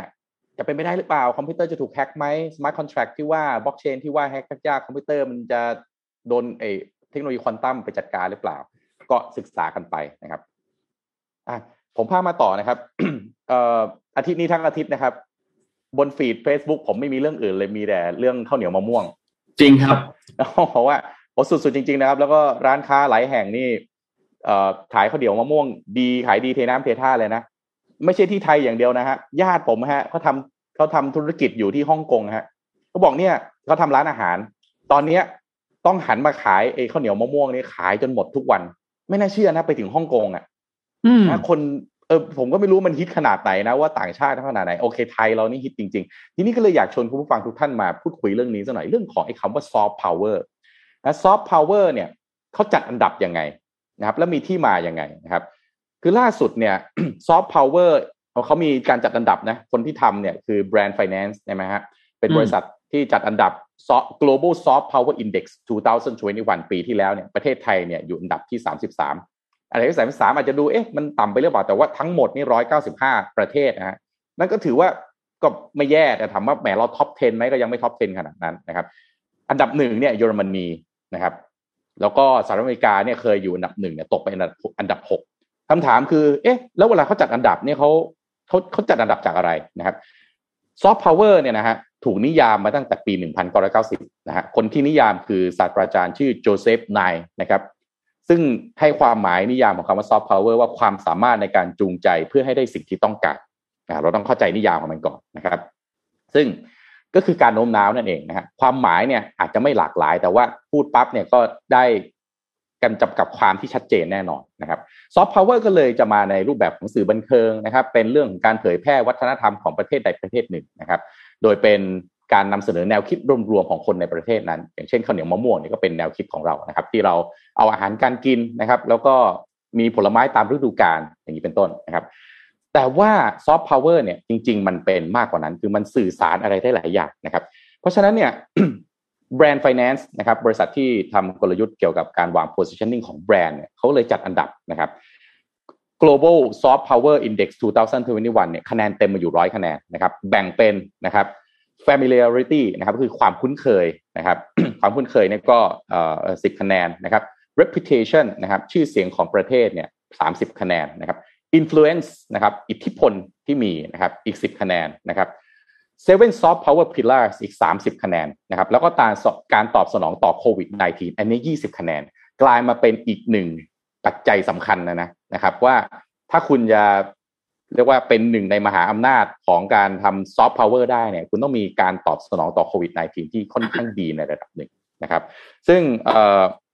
seven soft power pillar 30คะแนนเนี่ยนะครับน่าสนใจมากก็คือเจ็ดเสาหลักเนี่ยก็คือธุรกิจแล้วก็การค้านะครับ การบริหารงานของรัฐบาล อันนี้ก็อยู่ในประเด็นของซอฟต์พาวเวอร์ด้วยนะครับ ความสัมพันธ์ระหว่างประเทศนะครับ วัฒนธรรม การสื่อสาร การศึกษาและวิทยาศาสตร์ แล้วก็คุณภาพชีวิตของผู้คน อันนี้คือเจ็ดเสาหลักนะครับของดัชนีซอฟต์พาวเวอร์นะครับและสิบอันดับสิบอันดับแรกเนี่ยนะฮะของปีที่ผ่านมาเนี่ยไทยเราอยู่อันดับสามสิบสามนะครับอันดับแรกเนี่ยเยอรมนีทำไมเยอรมนีถึงกลายมาเป็นผู้นำทางซอฟต์พาวเวอร์ของโลกครับ ถ้าไปดูนะฮะของรอบตัวแล้วเนี่ยเยอรมนีเพียบเลยนะครับ รถยนต์อย่างนี้เป็นต้นนะครับ อาจจะเวลาเราดูซอฟต์พาวเวอร์เราอาจจะสนใจหนังละครใช่ไหมฮะซีรีส์อะไรพวกนี้เป็นหลัก เราไม่ใช่ไปคิดถึงเรื่องนั้นแรกๆเนาะใช่ แต่แบรนด์ต่างหากนะฮะถ้าไปดูรอบตัวเนี่ยเยอรมนีเยอะมากนะฮะในโลกนะครับ อันดับสองนี่ญี่ปุ่นนะครับ มังงะเอยอะไรเอยนะครับ อันดับสามสหราชอาณาจักรเดี๋ยวยกตัวอย่างเช่นพรีเมียร์ลีกอย่างเงี้ยนะฮะใครๆก็ดูใช่ไหมครับใครก็ดูบอลฮะ อ่าสี่แคนาดา สวิตเซอร์แลนด์นะฮะอันดับหกสหรัฐอเมริกาแล้วก็ฝรั่งเศส จีนอยู่อันดับแปดนะฮะอันดับเก้าสวีเดน แล้วก็สิบออสเตรเลีย ล่าสุดเนี่ยพอมันมีประเด็นเรื่องของน้องมิลลินะครับ แล้วก็ข้าวเหนียวมะม่วงเกิดขึ้นมาเนี่ย ทางล่าสุดท่านนายกรัฐมนตรีนะก็เลยออกมาบอกว่าเฮ้ยหน่วยงานที่เกี่ยวข้อง ก็ต้องไปนะเอาตรงเนี้ยนะฮะเรียกว่าจะเรียกว่า assign งานกันผ่านสื่อเลยก็ได้นะครับ ล่าสุดเนี่ยนะครับ ผมก็เลยไปติดตามนะฮะแล้วมีหน่วยงานไหนบ้างที่รับลูกนะฮะ ดำริของท่านนายกรัฐมนตรีนะครับ หน่วยงานนั้นก็คือกรมส่งเสริมการค้าระหว่างประเทศครับของกระทรวงพาณิชย์นะฮะก็ออกมาเปิดเผยความคืบหน้าการดำเนินงานตามนโยบายซอฟต์พาวเวอร์ของปัจจุบันนี้นะฮะรัฐมนตรีคนปัจจุบันรัฐมนตรีพาณิชย์คนปัจจุบันซึ่งเรียกว่าตอนนี้ก็โซซัสโซเซเลยทีเดียวนะว่า เออเออเรียกว่าโดนพายุ เรียกว่าประชาธิปัตย์นี่โดนกระหน่ำหนักมากเลยทีเดียวนะครับ ก็คือก็บอกว่าล่าสุดเนี่ยทางกรมการส่งเสริมการค้าระหว่างประเทศนะครับเขาก็ผลักดันการส่งออกใน 4 กลุ่มสินค้าที่เกี่ยวข้องมีอะไรบ้าง ที่เราพยายามจะไปทำซอฟต์พาวเวอร์ในตลาดโลกนะครับ ก็คืออาหารดิจิทัลคอนเทนต์สุขภาพความงาม แล้วก็สินค้าสร้างสร้างสรรค์อัตลักษณ์ไทยนะครับ ก็มีผลการดำเนินการในช่วงครึ่งปีงบประมาณ 2565 เกิดครึ่งครึ่งปี หกห้าเนี่ยคืองบประมาณมันเกิดขึ้นในตุลาคมปีที่แล้ว จนถึงมีนาคมปีนี้นะครับ ก็ส่งเสริมผู้ประกอบการไทยได้ 1,878 ราย สร้างมูลค่าการค้ารวมไป 3,905 ล้านบาทนะครับ เป็นการส่งออกสินค้าต่างๆนะครับ แล้วก็ผลไม้ต่างๆด้วยนะครับ ก็ดำเนินการไปช่วงครึ่งปีแรกเนี่ยทำอะไรไปบ้างหนึ่งนะฮะส่งเสริมภาพลักษณ์สินค้าอาหารไทยแล้วก็ธุรกิจ บริการอาหารไทยในต่างประเทศนะครับ ผ่านการส่งเสริมตราสัญลักษณ์ไทยซีเล็กอ่าประเทศไทยเรามีไทยซีเล็กนะเวลาส่งออกไปต่างประเทศนะฮะร่วมกับร้านอาหารแล้วก็ผู้นำเข้าอาหารไทย อันนี้ทำไปแล้ว 16 ประเทศมีที่ไหนบ้างสหรัฐอเมริกานะครับออสเตรเลีย ญี่ปุ่น แคนาดาจีน โปแลนด์นะครับเยอรมนีอะว่ากันไปนะครับสองอันนี้เป็นสิ่งที่เราทุกคนสนใจก็คือการส่งเสริมตลาดธุรกิจดิจิทัลคอนเทนต์และธุรกิจที่เกี่ยวเนื่องสู่ตลาดต่างประเทศ คืออะไรบ้าง ภาพยนตร์เกมแอนิเมชัน character นะครับ อันเนี้ยแผนดำเนินการเขามี 4 ประเทศ คือสหรัฐอเมริกา ฝรั่งเศส เกาหลีใต้ แล้วก็ญี่ปุ่นนะครับ แล้วก็ทำเป็นรูปแบบออนไลน์ดำเนินการไปแล้ว 4 โครงการ เราทำอะไรไปบ้าง เราทำ American Film Market 2021 อันนี้ทำออนไลน์นะครับ Kids Screen Summit Virtual 2022 นะครับแล้วก็มีกิจกรรม Content Pitching นะครับ แล้วก็ไปเข้าร่วมงาน Global Game Exhibition G Star 2021 นะครับ อันนี้สร้างมูลค่าการค้าเขาเคลมนะ 1,181 ล้านบาท นอกจากนี้ก็มีการส่งเสริม Wellness Medical Service นะครับ สุขภาพแล้วก็ความงาม ในสหรัฐอาหรับเอมิเรตส์แล้วก็จีนนะครับ ก็ไปออกงานนะฮะ Beauty Expo นะครับ Beauty World เอ่อ Middle East 2021 อะไรพวกนี้นะครับ แล้วก็มีการบ่มเพาะผู้ประกอบการเพื่อสร้าง mindset ด้าน soft power นะฮะผ่านโครงการกระจายความรู้สู่ผู้ประกอบการยุคใหม่นะครับ from Gen Z to be CEO นะครับนี่ก็ สร้างอีกหลายรายนะครับ แล้วก็การส่งเสริมสินค้าสร้างสรรค์แล้วก็อัตลักษณ์ไทยนะครับ ผ่านโครงการส่งเสริมนักออกแบบสินค้าและบริการนวัตกรรม และการพัฒนาส่งเสริมสินค้า o t o p อันนี้อยู่ในระหว่างพัฒนาสินค้า แล้วก็ผู้ประกอบการอีก 72 รายนะครับ มูลค่าการค้า o t o p น้อยสักหน่อยนะฮะ14 14 ล้านบาทโดยประมาณนะครับ แล้วก็สุดท้ายคือส่งเสริมแบรนด์ประเทศไทยผ่านตราสัญลักษณ์ Thailand Trust Mark นะครับที่ก็เน้นการส่งออกนะ ดยภาพรวมอะอันนี้คือซอฟต์พาวเวอร์ในรูปแบบของราชการแล้วกันนะครับ ก็อะทุกฝ่ายก็พยายามเนาะแต่ว่าตัวผู้เล่นจริง ๆ อาจจะต้องเป็นเอกชนนะครับ รัฐบาลอาจจะต้องพยายามที่จะทำยังไงอาจจะถอยหลังมาหน่อยนะฮะหมายถึงว่ากระเถิบมาอยู่ข้างหลังเป็นผู้ support ให้งบประมาณไหมแล้วก็พยายามที่จะมี regulations น้อยๆหน่อยนะครับ เพื่อที่จะให้เอกชนเนี่ยมีอิสระนะครับ ในการที่จะออกไปห หรือว่าคอยให้กำลังใจก็ได้นะครับ เอกชนไทยนี่เก่งเก่งอยู่แล้วนะครับ เสียงพี่โทมัสเหมือนจะเบานิดนึงนะครับ พี่เสียงพี่เบาลงแล้วแต่ต้องพูดใกล้ไมค์นิดนึงครับแต่ว่าเมื่อกี้บอกไมค์กล้องพี่ก็เลยไมค์อาจจะมีปัญหาเลยเปลี่ยนมาใช้แบบเสียบสายแทนนะฮะอ๋อโอเคครับ ทีนี้เมื่อกี้ที่พี่โทมัสพูดถึงเนี่ยนนนนนนก็เลยไปย้อนอ่านมาครับพี่ว่า เอ๊ะ นายกเราเขาเคยพูดไหมเรื่องซอฟต์พาวเวอร์เนี่ย รัฐบาลเคยพูดไหมพอไปย้อนอ่านมาดูแล้วเนี่ยก็ต้องบอกว่านายกพูดมาเรื่อยๆนะว่าต้องการที่จะให้เน้นซอฟต์พาวเวอร์ยกตัวอย่างอย่างล่าสุดเนี่ยรู้สึกว่าจะมีการจับมือกับเอ่อเอกอัครราชทูตของเกาหลีใต้ด้วยนะ แล้วก็พูดคุยกันถึงเรื่องของซอฟต์พาวเวอร์อยากจะให้เน้นเรื่องนี้มากขึ้น คือนายกก็พูดเรื่องนี้มาโดยตลอดแหละ แต่ว่าเรายังไม่เห็นภาพชัดเจนไงว่าสิ่งที่นายกพูด กับการที่เอ่อรัฐบาลทำออกมาให้เห็นเรื่องของ Impact ของเรื่องซอฟต์พาวเวอร์ที่เราพูดถึงเนี่ยมันยังไม่ออกมา พูดก็จริงอืมอันนี้เรายอมรับเพราะเราก็ได้ยินเหมือนกันนะครับเห็นข่าวเห็นเห็นการสัมภาษณ์ เห็นการออกมาพูดคุยกับผู้สื่อข่าว แต่ว่าในเชิงของการปฏิบัติแล้วเนี่ยมันยังไม่ค่อยชัดเจนมากขนาดนั้นในเรื่องของประเด็นซอฟต์พาวเวอร์นะครับซึ่งก็เป็นสิ่งที่ต้องต้องค่อย ๆ สร้างแหละแล้วก็อย่างที่พี่โทมัสพูดครับว่า ภาครัฐจะออกมาทำโดยตรงคงไม่ได้ เน้นหลัก ๆ ก็คงเป็นที่ภาคของเอกชน ภาครัฐน่าจะให้ความร่วมมือมากกว่า ให้การสนับสนุนมากกว่า ในการที่จะจัดการเกี่ยวกับเรื่องของซอฟต์พาวเวอร์แล้วก็ให้เอกชนเนี่ยเป็นฝ่ายการจัดการนะครับ อืมสิ่งที่ภาครัฐจะช่วยเรื่องซอฟต์พาวเวอร์ได้ประกอบผู้บริหารเนาะหนึ่งก็คือหนึ่งเลยสำคัญที่สุดเลยก็คือ ไม่ควรเข้าไป แทรกแซงกำกับดูแลวิธีการนำเสนอ อืมข้อที่หนึ่งเลยสำคัญที่สุด เพราะเป็นเป็นอุปสรรคมาตลอด เพราะว่าพี่เองพี่ก็ทำงานในแง่มุมหนึ่งของของซอฟต์พาวเวอร์นั่นก็คือแฟชั่น แล้วก็คุ้นเคยกับการทำงานสไตล์เนี้ยเกี่ยวกับศิลปะการนำแฟชั่นไทยออกสู่สากลมาก แล้วก็เคยผ่านประสบการณ์ของการคุยกับทางขั้นหน่วยงานราชการมาแล้วว่าอ่าเนี่ยเขาก็จะมีวิธีคิดของเขาแบบหนึ่งว่า เออ อย่าไปดัดแปลง อย่าไปทำให้มันสูญเสียอัตลักษณ์ที่เคยเป็นซึ่งจริงๆแล้วเนี่ย เราต้องเข้าใจอย่างหนึ่งว่า เรากำลังพยายามเอาเรื่องของเราไปให้คนต่างชาติรู้ เราต้องอืมเราต้องเปิดกว้างในการที่วิในในวิธีที่เขาจะรับรู้และชอบได้ ไม่ใช่ให้เขาชอบอย่างที่เราเป็นนะอืมอ่าอ่าอ่าเออเราต้องพูดในเราพูดเราพูดในสิ่งที่เราเป็นแต่วิธีในวิธีที่เขาเข้าใจอันนี้ อันนี้ข้ออ่าข้อนี้คือสำคัญที่สุดเลย ถ้าเราไม่เปลี่ยนตรงนี้อะครับ ก็จะไม่มีวันเข้าใจเราเลย สองก็คืออ่าสนับสนุนทางด้านการเงิน ซึ่งในส่วนตัวผมผมไม่ได้บอกว่า จะต้องเอาเงินการเอาเงินโยนลงไปให้ผู้ประกอบการเป็นวิธีเดียวนะ แต่แต่มันก็มีวิธีการอื่น เช่น เรื่องของมาตรการทางด้านช่วยเหลือทางด้านภาษีใช่ปะหรือว่าสร้างฟ a ซิลิตี้ส่วนกลางที่ให้ทุกคนเข้ามาใช้ร่วมกันได้ เออ อย่างเงี้ยอืมรัฐบาลช่วยได้ช่วยแล้วมันเป็นประโยชน์กับภาพรวมไม่ใช่แบบว่าอะโทมัสเอาไป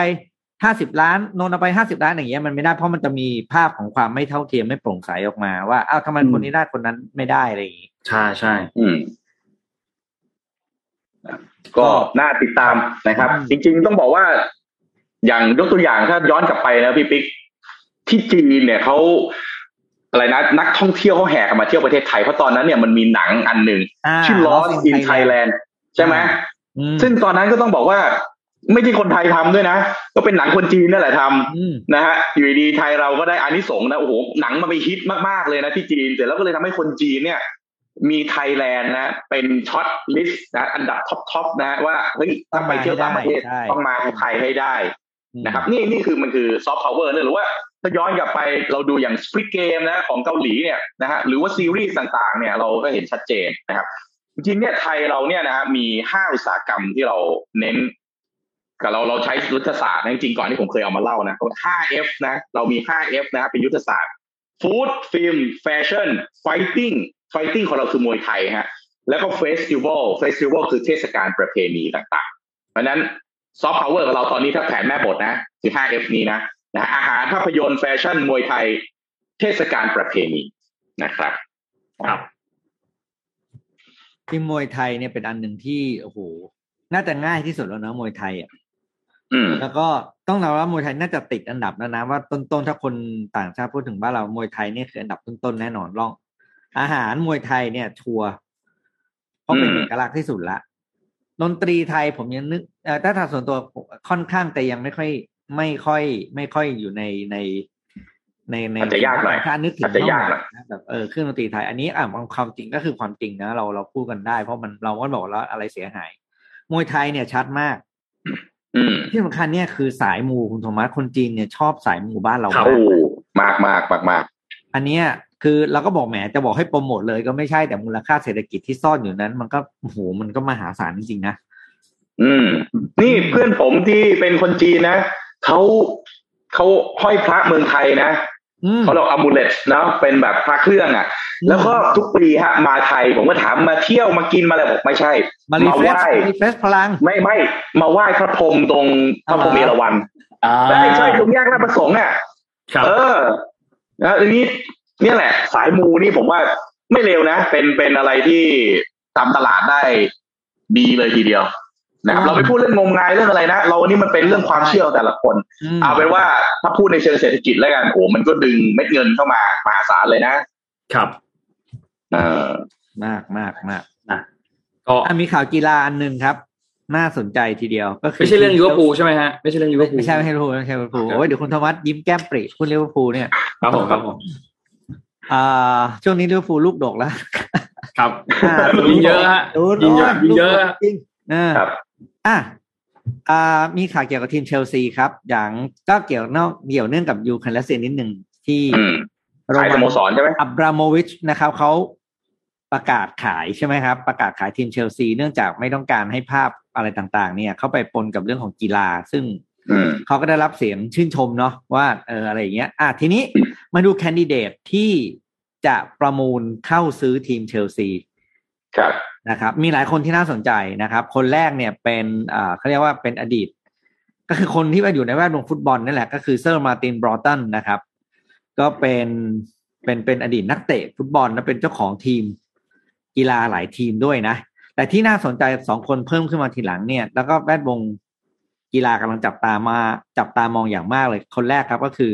ลูอิสแฮมิลตันอืมลูอิสแฮมิลตันก็คือนักแข่ง F1 ที่เจ้าของถ้วย อ่าอ่าที่เจ้าผู้ชนะเจ็ดสนามฟอร์มูล่าวันมาแล้วนะครับครับในขณะที่อีกคนหนึ่งก็คืออ่าเซเรนาวิลเลียม ก็คือนักเทนนิสเทนนิสหญิงอ่า อันดับออกก็คือเป็นอันดับหนึ่งของโลกมาแล้วแหละเออนะครับเพราะฉะนั้นเนี่ย ตอนนี้กลายว่าหลาย ๆ คนเนี่ยก็เอออยากอยากเป็นเจ้าของแฟรนไชส์กีฬาเนาะครับแล้วก็ ข้อเสนอตอนนี้ราคาไม่แพงด้วยนะ คุณธรรมัสสิบล้านปอนด์เองนะ ผมงงมากเลยราคาบิดสิบล้านปอนด์นี่มันเป็นเจ้าของเชลซีได้แล้วเหรออืมเหรอเอ้ยก่อนหน้านี้ข่าวออกมาว่าสองพันถึงสามพันล้านปอนด์ไม่รู้เนี่ยทำไมมันเอ่อมันกลายไปเป็นคุยกันสิบล้านอ๋อไม่ใช่เท่านี้เท่านี้คือเขาเขาบิดทีละเพิ่มทีละสิบล้านอ่าไม่ใช่ไม่ใช่เพิ่มทีละสิบล้านอ่าโอ้นี่นี่เหมือนโทปษระมูลโทษโทษภาพอะถือดิในคริสตี้ตอนนี้มันปัจจุบันอยู่ที่สองพันสี่ร้อยมั้งอ่าโอเคนะครับ แล้วก็อ่าเพิ่มมาทีละนิดทีละนิดทีละนิดอย่างเงี้ยก็สรุปแล้วเนี่ยยังไม่ ก็ยังไม่ประกาศผลนะ ยังไม่รู้ว่าตกลงว่าทางใครจะได้เป็นเจ้าของทีมเชลซีคนใหม่ แต่ว่าใครจะเข้ามานี่ก็คือต้องบอกว่าโอ้โหเขาต้องระดมทุนได้เยอะมากเหมือนกันนะโอ้แต่พูดก็พูดนะ ถ้าเป็นลูอิสแฮมิลตันหรือว่าเป็นเซเรนาวิลเลียมใช่ไหมผมคิดว่า โดยกำลังอาจจะไม่ไหวนะ คือสเกลของเชลซีเนี่ยมันมัน global อะแล้วก็อืมอืมว่ากันที่ระดับสองสามพันล้านแล้วมันไม่จบแค่นั้นนะครับ ถ้าไปดูที่สิ่งที่โรมันอับราโมวิชเนี่ยลงทุนไปในเชลซีเนี่ยมากกว่าหนึ่งพันห้าร้อยล้านปอนด์แล้วนะในการซื้อนักเตะแต่ละคนเข้ามาเนี่ย ไหนจะสร้างสนามขยายสนามคือผมว่ามันไม่ใช่เกมแบบที่ว่าไม่ใช่เกมของเล่ที่นคนรเข้าวยมาธรครมนเดียวดาแล้วเป็นเจ้าของ เพราะว่าไม่ใช่เกมของเล่นคนรวยธรรมดา มันเออมันต้องมีโอ้โห มันต้องมีทักษะมันต้องมีทีมงาน มันต้องมีผู้บริหารต้องมี connection ที่คุณจะเอา CEO ผู้บริหารเก่งๆ มายังไงได้ด้วยนะครับ อืม แล้วก็แต่ละคนที่เข้ามาเนี่ยเอ่อเขาเรียกว่าจะต้องมีเหมือนกับตัวเขาเองเนี่ยออกหน้า แต่เบื้องหลังเนี่ยเขาบอกเขาเขาสามารถระดมทุนได้จากกลุ่มทุนไหนบ้างอืมที่จะเข้ามาบริหาร อย่างของอ่าท่านเซอร์เนี่ยเซอร์บรอตันเนี่ยนะครับ ก็ระดมทุนจากกลุ่มของแคนาดาโรเจอร์ family นะครับ ซึ่งเป็นคนที่เป็นเขาเรียกเจ้าของสื่ออืมอ่าขนาดใหญ่ในแคนาดานะครับอืมรวมแล้วก็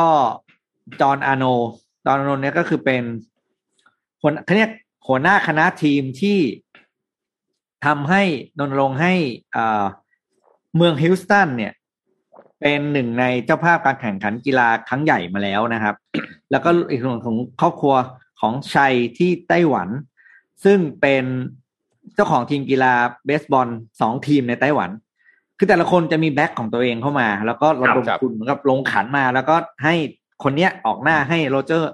ให้ลุยส์แฮมิลตันออกหน้า ให้เซเรนาวิลเลียมออกหน้าอะไรเงี้ย มันต้องรอดูว่าสุดท้ายโอ้โหใครจะได้กลุ่มทุนใหญ่เพราะจริงอย่างที่คุณโทมัสพูด มันยากมากนะการบริหารทีมกีฬาน่ะอืมโอ้โหยากแล้วมูลค่าการตลาดยากมากมันสูงมาก ต้องต้อง detail มากๆ แล้ว แล้วมันมีความคาดหวังของแฟนบอลด้วยฮะ แล้วแฟนบอลเนี่ยมันไม่ใช่แค่ในเมืองนะ มันเรียกว่าตอนนี้ทั่วโลกทั่วโลกแล้วตอนนี้นะอะผมยกตัวอย่างเลยถ้าเกิดเป็นลุยส์แฮมิลตันหรือว่าเป็นเซเรนาวิลเลียมเนี่ยประเด็นแรกที่เจอเลยคนจะถามแน่นอน เข้าใจฟุตบอลดีเปล่าอืมอืมเจอแน่ๆ เจอ challenge นี้แน่นอน ซึ่งเขาอาจจะเข้าใจดีนะเขาเพราะว่าอยู่ในแวดวงกีฬาเนี่ยอาจจะรู้นะฮะว่าเอ้ยมันต้องบริหารจัดการยังไง แต่มันจะเจอเนี่ย แล้วมันเจอชาเลนจ์แล้วเวลาที่ สโมสรอย่างนี้เนี่ยนะฮะ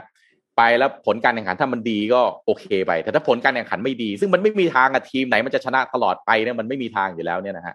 มันก็จะเจอแรงเสียดทานขนาดหนักนะครับ เพราะฉะนั้นคนจะซื้อเนี่ยผมว่าต้องคิดให้ดีแล้วก็ในเรื่องเรื่องเดียวนะ มันทับซ้อนกันไม่รู้กี่อย่าง เศรษฐกิจกีฬามีการเมืองด้วย คุณไปซื้อของต่อจากโรมันอับราโมวิชเนี่ย คนก็จะถามด้วยว่าเงินที่ซื้อเนี่ยสสุดท้ายเนี่ยย้อนเข้าไปสนับสนุน สงครามด้วยหรือเปล่า อืม โอ้ตอบคำถามเยอะ ผมว่าคนคนซื้อนี่ต้องเรียกว่าทำการบ้านดีๆ เลย แล้วก็ต้องตอบคำถามเยอะมากเลยอะไม่ใช่ไม่ใช่ดีลง่าย ๆ ไม่ใช่ดีลแบบปกติซื้อของซื้อขายของอืมตรงไปครับตรงมา ไม่ใช่แน่ ๆนะครับ เออ ก็ติดตามมันต่อไป จะได้รอดูครับรอดูจะได้ขายไหมนะครับ จะได้ขายหรือเปล่า ต้องนะครับขายแหละแต่ขายใครนั่นเองเออเพราะเจ้าของเดิมเขาไปแล้วไงเขาพร้อมจะขายแล้ว ใช่ อืม อะผมพามาต่ออีกเรื่องหนึ่งฮะ ที่อาจจะต้องติดตามกัน แล้วก็จะเป็นสิ่งที่จะครองหน้าฟีเราไปอีกประมาณสามสิบวัน นั่นก็คือเรื่องการเลือกตั้งผู้ว่ากทมฮะพี่ปิ๊กนนท์นะครับ ผมเอาเรื่องความพร้อมก่อนนะฮะผู้ว่ากทมเนี่ย รู้ไหมว่าจะเลือกตั้งทั้งทีเนี่ยนะฮะเขาเตรียมเจ้าหน้าที่กี่คนหนึ่งแสนเจ็ดหมื่นคนนะครับ ไม่ต้องเดานะฮะเพราะว่าคิดว่าจะน่าจะเดากันไม่ถูก จากการเลือกตั้งผู้ว่ากทมทีเนี่ย ทางเอ่อปลัดกทมเนี่ยนะฮะซึ่งต้องบอกอย่างนี้นะฮะคนที่จัดการดูแลการจัดการเลือกตั้งก็คือปลัดนะฮะกรุงเทพมหานครนะครับ ใช้งบประมาณในการเลือกตั้งเนี่ยสามร้อยสี่สิบสี่สามร้อยสี่สิบสามล้านบาทโดยประมาณนะฮะก็จัดการเลือกตั้งกทม แล้วก็สกด้วยนะครับ ก็ใช้บัตรสองใบวันก่อนนี่รู้สึกนนท์เอามาคุยให้ฟังแล้วใช่ไหมเรื่องไอ้อะไรนะ วันเลือกตั้งแล้ววิธีการเลือกตั้งใช่ไหมฮะใช่ครับก็ เขาคาดว่านะคาดว่านะพี่ปิ๊กนนท์เขาคาดว่ารู้ผลไม่เกินเที่ยงคืนฮะวันวันเลือกตั้งอืมยี่สองพฤษภาคมปั๊บเนี่ยหวังว่าเฮ้ยเที่ยงคืนปั๊บน่าจะประกาศผลไกลๆได้เลยนะครับ ทีนี้กทมก็ตั้งเป้านะ หวังว่าอยากจะให้คนใช้สิทธิ์เนี่ยทะลุเจ็ดสิบเปอร์เซ็นตนะครับ ก็ถือว่าสูงมากนะครับ ซึ่งคนที่เป็นผู้อำนวยการการเลือกตั้งประจำท้องถิ่นกรุงเทพมหานครเนี่ยคือปลัดกรุงเทพมหานครคุณขจิต ชัชวานิชนะครับครับก็ออกมาเปิดเผยนะครับว่าที่จะมีการเลือกตั้งเนี่ยนะครับ นับตั้งแต่กกตเนี่ยได้ประกาศแจ้งออกมาเนี่ยเขาก็ต้องอบรมคนไปหนึ่งแสนเจ็ดหมื่นคนนะครับ อบรมจัดอบรมไปแล้วเนี่ยหกครั้งนะครับ แล้วก็มีการตั้งศูนย์อำนวยการการเลือกตั้งนะครับ แล้วก็โดยจัดเป็นสถานที่รับสมัครนะครับ แล้วก็ที่ซึ่งอันนี้เราก็เห็นมาแล้วนะครับ คนที่มาเอ่อสมัครว่าตอนเนี้ยมีใครบ้างนะครับ แล้วก็ สำนักงานเขตนะครับสำรวจหน่วยเลือกตั้งทั้งหมดเนี่ยห้าสิบเขต หน่วยเลือกตั้งทั้งหมดเนี่ยหกพันเก้าร้อยสิบเอ็ดหน่วยนะครับ แบ่งเป็นอาคารเนี่ยสองพันเก้าร้อยสามสิบสามหน่วย แล้วก็เป็นเต็นท์นะฮะสามพันเก้าร้อยเจ็ดสิบแปดหน่วยนะครับ โดยแต่ละหน่วยก็จะมีเจ้าหน้าที่ประจำหน่วยเลือกตั้งสิบสามคนโดยประมาณนะครับแล้วก็แบ่งเป็นกรรมการประจำหน่วย 9 คนตำรวจ 2 คน อาสาสมัคร 2 คนนะครับ ขณะที่จำนวนผู้มีสิทธิเลือกตั้งเนี่ยข้อมูลถึงวันที่ 22 พฤษภาคมที่จะถึงนี้นะครับ มีจำนวนทั้งหมด 4 ล้าน3แสน74,131 คนนะครับก็การเลือกตั้งใช้บัตร 2 ใบนะครับเป็นบัตรเลือกตั้งผู้ว่ากทม1ใบ แล้วก็สก1ใบ ก็สีก็จะแตกต่างกันนะครับเลือกตั้งตั้งแต่8โมงถึง5โมงเย็นนะครับก็คาดว่านะครับอยากจะให้มีผู้ออกมาใช้สิทธิ์เลือกตั้งเนี่ยเยอะๆนะครับ ทีนี้ก็เลยพาคุณผู้ฟังทุกท่านครับ ย้อนไปย้อนหลังไปดูสักนิดหนึ่งนะฮะว่า เราเลือกตั้งมาเนี่ยนะครับ เป็นยังไงนะฮะ ประเทศไทยเราเนี่ยมีการเลือกตั้งผู้ว่ากทมครั้งแรกเนี่ยปี 2518 นะครับ ซึ่งตอนนั้นเนี่ยมีการประกาศใช้พระราชบัญญัติระเบียบบริหารราชการกรุงเทพมหานครนะครับ โดยเป็นการเลือกแบบยกคณะครับ คือห้าคนเนี่ยผู้ว่าหนึ่งคนแล้วก็รองผู้ว่าสี่คนเลือกทีเดียวมาพร้อมกันได้เลยห้าคนนะครับ แล้วก็ยังเปิดให้มีการเลือกตั้งสมาชิกสภากรุงเทพมหานครสกเนี่ย ตอนนั้นก็เลือกทีเดียวเหมือนกันนะครับ ในการเลือกตั้ง ผู้ว่ากทมครั้งแรกเนี่ยอ่าผมคิดว่าหลายท่านอาจจะรู้นะครับ แต่หลายท่านอาจจะแบบย้อนกลับไปไม่ไม่ทันเหมือนกันนะครับ คือทีมของคุณธรรมนูญเทียนเงินตอนนั้นนะครับ เป็นผู้สมัครของพรรคประชาธิปัตย์นะครับ ตอนนั้นได้คะแนน 99,247 คะแนนนะครับ แต่ว่าครับนะฮะคุณธรรมนูญเทียนเงินตอนนั้นทำหน้าที่ไปได้หนึ่งปีแปดเดือน ก็โดนนะฮะถูกในคุณธนินไกรวิเชียนนะฮะนายกรัฐมนตรีในตอนนั้นฮะ สั่งปลดพ้นจากเก้าอี้นะครับ เพราะว่าเกิดความขัดแย้งดังรุนแรงระหว่างฝ่ายบริหารแล้วก็ฝ่ายนิติบัญญัติของกทมนะครับ ก็เลยเป็นการแต่งตั้งผู้ว่ากทมหมุนเวียนสลับเข้ามานะครับ ซึ่งตั้งแต่การมีการเลือกตั้งผู้ว่ากทมเนี่ยนะครับเอ่อเอ่อที่มาจากการเลือกตั้งคนแรกเนี่ยคือกรุงเทพเนี่ยเคยมีผู้ว่ามาแล้วนะฮะสี่คนตั้งแต่ปี 2010เอ่อ2518 ตั้งตั้งแต่การเลือกตั้งนะครับ ทีนี้เปิดสถิติบางอย่างนะครับ เป็นเกรดนะฮะสถิติการเลือกตั้งผู้ว่ากทม10ครั้งที่ผ่านมาเนี่ยนะฮะคนที่นั่งเก้าอี้นานที่สุดคือใครหม่อมราชวงศ์สุขุมวันบริพัตรนะครับ อยู่ในครับตำแหน่งนานสุด เพราะว่าได้สองสมัยใช่ไหมสองสมัยหกปีหกปีกับอีกสองร้อยสองวัน ส่วนนั่งเก้าอี้สั้นที่สุดก็นั่นแหละครับ คุณธรรมนูญเทียนเงินนะครับ อยู่ได้หนึ่งปีกับสองร้อยหกสิบสองวันนะครับ ผู้ว่ากทมที่ได้รับเลือกตั้งด้วยสัดส่วนคะแนนสูงที่สุด ตอนนั้นคือ คุณจำลองสีเมือง คุณจำลองสีเมืองไม่ได้คะแนนสูงสุดนะครับ คุณจำลองสีเมืองตอนนั้นที่เข้ามาเลือกตั้งเนี่ยได้คะแนนได้ชนะสมัยที่สองเนี่ยนะฮะได้คะแนนไปเจ็ดแสนสามพันหกร้อยเจ็ดสิบคะแนน แต่ว่าได้สัดส่วนไปถึงคิดเป็นสัดส่วนนะหกสิบเอ็ดจุดสามสองเปอร์เซ็นของผู้ที่ออกไปใช้สิทธิ์เลือกตั้งในขณะนั้นนะครับ ส่วนคนที่ได้รับเลือกตั้งด้วยคะแนนสัดส่วนคะแนนต่ำสุด ก็คือคุณอภิรักษ์โกษายโยธินนะครับ ตอนนั้นเนี่ยชนะเลือกตั้งสมัยแรกไปเนี่ยเก้าแสนหนึ่งหมื่นหนึ่งพันสี่ร้อยสี่สิบเอ็ดคะแนน แต่ได้ไปสัดส่วนแค่สามสิบหกจุดแปดหกเปอร์เซ็นของผู้ที่ออกไปใช้สิทธิ์เลือกตั้งเท่านั้นเองนะครับ แล้วก็คุณอภิรักษ์ตอนนั้นเป็นผู้ว่าที่มีอายุน้อยที่สุดเนยนะครับ เพราะว่าได้รับตำแหน่งตอนอายุ 43 ปีนั่นเองนะครับ แล้วก็ผู้ว่าที่ได้รับคะแนนเกิน 1 ล้านเสียงเนี่ยนะครับมี 2 คนคือคุณสมัคร คุณสมัครเนี่ยเคยได้ไป1ล้าน16,096คะแนน แล้วก็หม่อมราชวงศ์สุขุมพันธ์บริพัตรได้ไป1ล้าน2แสน56,349 คะแนน อันนี้เป็นสมัยที่สองซึ่งถ้าย้อนกลับไปนะ ตอนที่คุณสุขุมพันธ์นะฮะลงรับสมัครเลือกตั้งตอนนั้นเนี่ย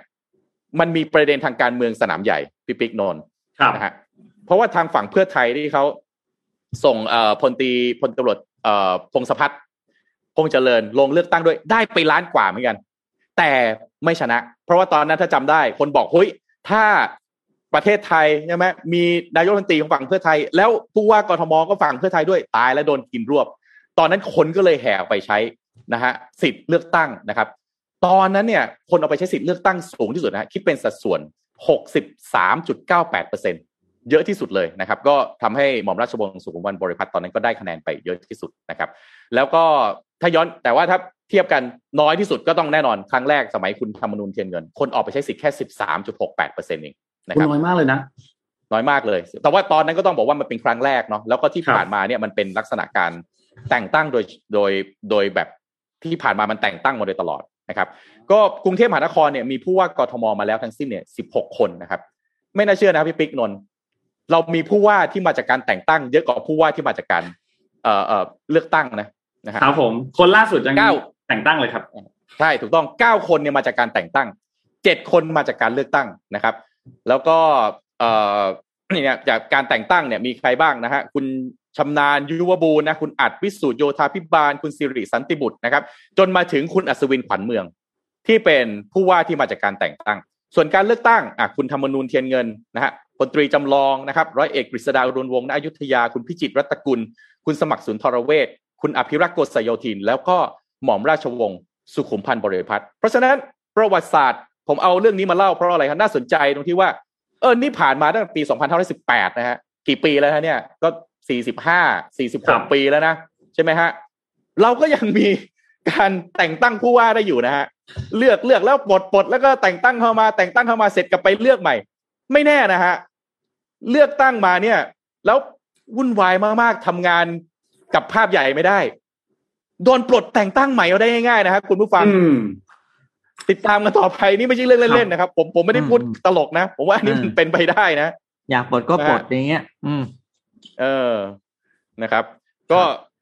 ไม่แน่ใจว่าอ่าแต่ละท่านก็อาจจะมีอยู่ในใจเนาะว่าอยากจะเลือกตั้ง อยากจะเลือกใครอะไรยังไง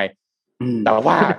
การแต่งตั้งนี่ผมว่าไม่น่าจะ ไม่น่าจะเหมาะแล้วนะนะซึ่งก็ดีนะคุณอัศวินเนี่ย ก็โอเค ตอนนี้ลาออกแล้วใช่ไหมก็ลงมาเลือกตั้งด้วย เพราะฉะนั้น ไม่ว่าจะเลือกใครถือว่าตอนนี้เป็นฉันทามติเนาะนะฮะไม่ว่าจะเลือกคุณอัศวินไหมเลือก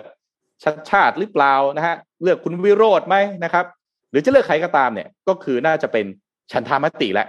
ไม่ควรจะปลดและแต่งตั้งแล้วเนาะหรือคิดว่าอย่างไรฮะการการอย่าแต่งตั้งอย่ามันมีเลยครับ อย่ามีเลยครับ ถ้าถ้าจะให้เราเลือกแล้วก็ปลดแล้วแต่งตั้ง ก็ไม่ต้องว่าไม่มีเลือกถ้าจะให้พ้นจากตำแหน่งอย่างเดียวนะ ก็คือก็โดนสอบผิดทางวินัยนะคือ ค่อยปลด ก็เรียกพ้นตำแหน่งนั้นไม่ได้ปลดนะเขาเรียกพ้นตำแหน่งถูกป่ะครับเช่นทุจริตประพฤติอะไรอะไรเสื่อมปิดความเสียอะไรนั่นน่ะ เสียหายอะเออก่อความเสียหายอย่างนั้นก็ก็ก็ก็โดนปลดไป พ้นอืมสภาพไปแต่ไม่ใช่แบบทำงานไม่ถูกใจก็ปลดอย่างเงี้ยเอ้ยไม่ไหวอะอย่างนี้มันอืมอำนาจเชื่อถือมันไม่มีไงครับ อืม แล้วที่เลือกมาแต่ละอันก็เอาพูดจริงนะคนที่คุณธรรมัสอ่านชื่อมาเนี่ย ตลอดในอดีตเนี่ย ที่มาจากการแต่งตั้งเนี่ย เอาจริงนะผมจำชื่อเขาไม่ได้สักคนนะไม่คุ้นชื่อเลยเออะอจริงจริงจริงใช่ไหมแต่ว่าคนที่เลือกตั้งทุกคนผมคุ้นชื่อหมด อาจจะจำผลงาน อาจจะจำช่วงเวลาอะไรใครก่อนหลังอันนี้ผมจำไม่ได้จริงอันนี้มันก็นานแล้ว แต่ว่าเฮ้ยคนที่แต่งตั้งเราไม่รู้เลยคุณแต่งตั้งใครมาไม่คุ้นชื่อเลยว่ะ คุณอัศวินไงคุณอัศวินน่าจะจำได้ถ้าถ้าคุ้นชื่อเพราะว่าเนี่ยเป็นคนปัจจุบันไงแต่คนในอดีตเนี่ยจำไม่ได้เลยใครก็ไม่รู้แต่ละท่านที่เอ่ยชื่อมา ผมไม่รู้จริงครับ อ่าเพราะฉะนั้นถ้าถ้าถ้าถ้าดูประวัติศาสตร์เนี่ย เรามีผู้ว่าที่มาจากการเลือกตั้งเนี่ย จริง ๆ ก็ต้องในยุคประมาณแค่สักยี่สิบปีนั่นเองนะครับ ที่ที่เราได้อยู่กับอืมผู้ว่ากทมที่มาจากการเลือกตั้งจริง ๆ แต่ว่าในช่วงยี่สิบปีนั่นเนี่ยช่วงท้ายนะฮะก็เนี่ยแหละฮะเจ็ดแปดปีของเราเนี่ยเราก็อยู่กับผู้ว่าที่มาจากการแต่งตั้งเอ้ยพูดครับพูดอยู่แล้วยี่สิบปีเราอยู่กับผู้ว่าที่มาจากการเลือกตั้งนะครับ แต่ว่าช่วงท้ายเนี่ยเจ็ดแปดปีเราก็อยู่กับผู้ว่าที่มาจากการแต่งตั้งที นี้ถ้าวิเคราะห์ย้อนที่ไม่ไม่ใช่วิเคราะห์ย้อน วิเคราะห์ภาพปัจจุบันเนี่ย ตอนนี้เนี่ยน่าสนใจว่าท่านชาติชาตินะฮะ ก็ยังครองนะฮะโพลทุกโพลก็ยังนำอยู่เอ้ยแต่ว่าคุณธรรมะดูโพลวันไหนเฮ้ยดูต้องไปพี่โทมัสดูลืมแต่ละโพลช่องลืมโพลที่หนึ่งโอ้โหลืมเกินโพลมาไปที่คนหนึ่ละงโลกที่อะใช่แต่ละไม่โพได้ลบอกเขาอันไหก็นโพลไหนดีกว่ากันนะเออแต่แค่แค่งงว่าคะแนนมันเป็นคนละขั้วเหมือนกระจกเงา อะเอ้ยเขาเรียกอะไรนะกระเด็นโต้คู่ขนานแล้วครัเอบฟพี่เฟกต์อะเออ มีโพลมีโพลอยู่ที่หนึ่งครับ ที่คุณชาติชาติได้ผลโหวตเพียงแค่หนึ่งเปอร์เซ็นเท่านั้นฮะเอออ๋ออันนี้พี่เห็นอยู่เหมือนกันนะฮะอันนี้รู้สึกอยู่ที่หนึ่งโอ้นี้รู้สึกคุณสกลทีนคุณสกลทีนำคคุณรับสกลทีนำที่เรื่องนี้เราทีนี้เราอืมถึงบอกว่ามันอ่าไม่ได้อยู่คนละโลกเปล่าวะเราอยู่กรุงเทพเดียวกันหรือเปล่าน่าวิเคราะห์แบบนี้นะ คืออาผู้ว่าแต่ละท่านก็มีแฟนคลับในกลุ่มของตัวเองอ่านอกจากอ่าแฟนคลับในกลุ่มของตัวเอง มีสื่อ ที่สนับสนุนตามอุดมการณ์ทางการเมืองในแบบของตัวเองด้วยใช่น่าสนใจตรงนี้พี่ปิ๊กนนท์ว่า เอ๊ะ มันเป็นการเลือกตั้งผู้ว่ากทมไม่ใช่เหรอทำไมการเมืองภาพใหญ่มีอิทธิพลสูงมากพอพอไม่พอแต่มันพอมันเป็นอย่างนี้อยู่พแล้วกไหมเออ การเมืองกับสื่อเป็นของคู่กันอยู่แล้วครับ คุณโทมัสอืมนั้นจะสังเกตเห็นว่านักการเมืองรุ่นก่อนนะ คือประมาณรุ่น80ถึง90ถึงต้องครอบครองสื่อไง ครับ แล้วถึงมีน่ากฎสนหมาใจยว่าว่าเออ ถึงมีกฎหมายว่าห้ามนักการเมืองซื้อสื่อไงครับอ่าใช่เอ๊ะในในเมืองไทยเนี่ย การเลือกผู้ว่ากทมฮะ มันเลยสะท้อนการเลือกตั้งภาพใหญ่ไปด้วย ทีนี้น่าสนใจตรงนี้ว่าถ้าเราไปวิเคราะห์ภาพเนี่ยนะฮะที่ผ่านมาเนี่ยเดี๋ยวผมจะทำบิ๊กรีดให้อาทิตย์หน้านะครับ การตัดคะแนนกันเองเนี่ยทำให้ภาพเนี่ยอืมการเลือกตั้งหลายครั้งพลิกไปนะครับใช่แต่ว่าตอนนี้ถ้าดูเราแบ่งเป็นสองฝั่งแล้วกัน ฝั่งหนึ่งก็จะมีท่าน ชัดชาตินะฮะมีคุณวิโรธใช่ไหมฮะอีกที่นำมาใช่ไหมฮะมีคุณสิทธาใช่ไหมครับ แล้วก็อีกคุณฝั่งสุนึงชาเนี่ยชวีอ่า อีกฝั่งนึงก็คือ คุณสุชาติชวีใช่ไหมครับ มีเอ่อคุณอัศวินสกลทีคุณสกลทีนะครับ ที่ที่อยู่ในกลุ่มนั้นก็ทั้งสองฝั่งก็มีคนที่จะมาตัดคะแนนตัวเองทั้งคู่ ถ้าพูดก็พูดนะครับ ที่ผ่านมาเนี่ยแชมป์ของคนที่เอ่อแชมป์ของค่ายแล้วกันค่ายที่ ส่งตัวแทนลงเลือกตั้ง แล้วก็จะครองนะมาโดยตลอดก็คือประชาธิปัตย์ครับแต่ตอนนี้ต้องบอกว่าโดยอุบัติเหตุทางการเมืองบางอย่างภายในพรรคประชาธิปัตย์ก็แทบจะลำบากมากเลยนะฮะคะแนนน่าจะหายไปเรียกว่าเยอะมากพพออสสมมควรควรนะพอสมควรคำถามคือคะแนนตรงเนี้ยหายไปเทไปที่ไหน อ่า มาชวนวิเคราะห์กันดู ถ้าเทไปที่คุณอัศวินนะครับ ถ้าเทไปที่คุณอัศวินนะฮะตอนนี้เนี่ย คุณอัศวินคะแนน กำลังตีขึ้นมานะครับ แล้วก็น่าจะตอนนี้น่าจะไม่สองก็สามอะนะฮะไล่หลังคุณชัดชาติมานะครับ ของคุณชัดชาติก็มีข่าวว่าคะแนนของคุณวิโรธแล้วก็คุณสิทธากำลังตีตื้นขึ้นมาอีกเช่นกันอืมเพราะฉะนั้นถ้าเกิดคะแนนของคุณวิโรธกับคุณสิทธาตีตื้นขึ้นมา มันไม่น่าจะมาจากทางฝั่งของทางคุณอัศวิน คุณสกลที เพราะฉะนั้นแปลว่าถ้าคะแนนคุณเอ่อ วิโรธกับคุณสิทธาตีตื้นขึ้นมา คะแนนท่านชัดชาติอาจจะลดลงหรือเปล่า ถ้าคะแนนฝั่งหนึ่งถ้าคะแนนท่านชัดชาติลดลง คะแนนคุณอัศวินเพิ่มขึ้น เป็นไปได้ไหม ที่การแข่งขัน มันจะจากที่คุณชัดชาตินอนมาแน่ๆมีโอกาสหรือเปล่า อันนี้ต้องวิเคราะห์กันไป ยังเหลืออีกสามสิบวันครับ ซึ่งถือว่าเป็นระยะเวลาที่นานมากๆนะครับ การเลือกตั้งสามสิบวันนี่เปลี่ยนกันได้ตลอดเวลานะครับ ท่านชัดชาติที่คะแนนนำๆกันอยู่เนี่ยกองเชียร์ก็ ก็ต้องคอยจับตาดูนะครับ ประมาทกันไม่ได้ อีกฝั่งหนึ่งนะฮะกองเชียร์ที่เป็นมวยรองอะทางฝั่งคุณอัศวินนะคุณสกลที ด้วยความเป็นมวยรองเขาก็ออก footwork เยอะนะฮะครับป้ายตอนนี้นะฮะป้ายคุณอัศวินนี่ผมว่า ถ้าหลังการเลือกตั้งเสร็จนะ ผมว่าเอามา เอาเอามารีไซเคิลนี่น่าจะได้เยอะ เยอะจริงๆ ป้ายแบบเยอะมากๆมหาศาลมากนะครับ คืองงเลยแล้วก็นะมันเห็นป้ายของแต่ละคนเนี่ยโอ้โหเอาตังค์ที่ไหนมาพิมพ์เนี่ย นี่คนก็ถามเยอะเหมือนกัน แต่ว่าเขาให้งบ 49 ล้านไงพี่ห้ามใช้เกิน แต่ไม่รู้นะให้ว่าเอามาใช้จากใช่ไหไหมนเขาให้ให้ใช้นะแต่ไม่ใช่ให้เงินนะอ่าไม่ได้ให้ให้วเงิงนเงินไม่เกินใช่ไหมใช่ แต่มันก็อย่างว่ามันก็ดีแคลร์ยากอะ คุณจะคุณปริ้นคุณพิมพ์มันไม่ออกใบเสร็จก็ได้ป่ะใช่ป่ะอืมคือคำว่า49ล้าน คือคุณต้องเอาใบเสร็จการสั่งซื้อสื่อต่างๆ รวมทั้งหมดเนี่ยไปยื่นให้กับ อ่าเขาเรียกอะไรนะ กกตอะผมไม่รู้เขาเรียกว่าอะไรเขาเรียกว่าใช้ใช้ผู้ผู้จัดการเลือกกกตั้งตนั่นแหละคกัรับถูกแล้วครับอืมแต่อีกสักห้าร้อยล้านเนี่ย คุณก็ไม่ต้องยื่นใบเสร็จไงอืม แล้วแหมธุรกิจว่าแล้วคุณจะคุณโทมัสมีตังค์ไปแสนหนึ่งปริ้นมาสี่ร้อยใบ เดินไปลงพิมพ์เท่าไหร่เขาก็ปริ้นให้คุณได้ทันทีอยู่แล้วใช่ไหมมันอืมไม่ต้องมีใบเสร็จไม่ต้องมีอะไรทั้งสิ้น คือประเด็นสำคัญของการเลือกตั้งผู้ว่าครั้งนี้ คือถ้าถามผมเนี่ยนะ จุดแพ้ชนะตัดสินกันที่ใครใช้ digital marketing เก่ง อืม อืม มันเฉือนตรงนั้นแล้วล่ะ เพราะว่านโยบายเอาจริงๆผมว่าทุกคนเนี่ยแทบไม่จำอะ เราเราเลือกเราเลือกอ่าเราเลือกคนแต่ละคนเราแทบไม่ได้จำนโยบายเขานะครับว่าทำอะไรบ้าง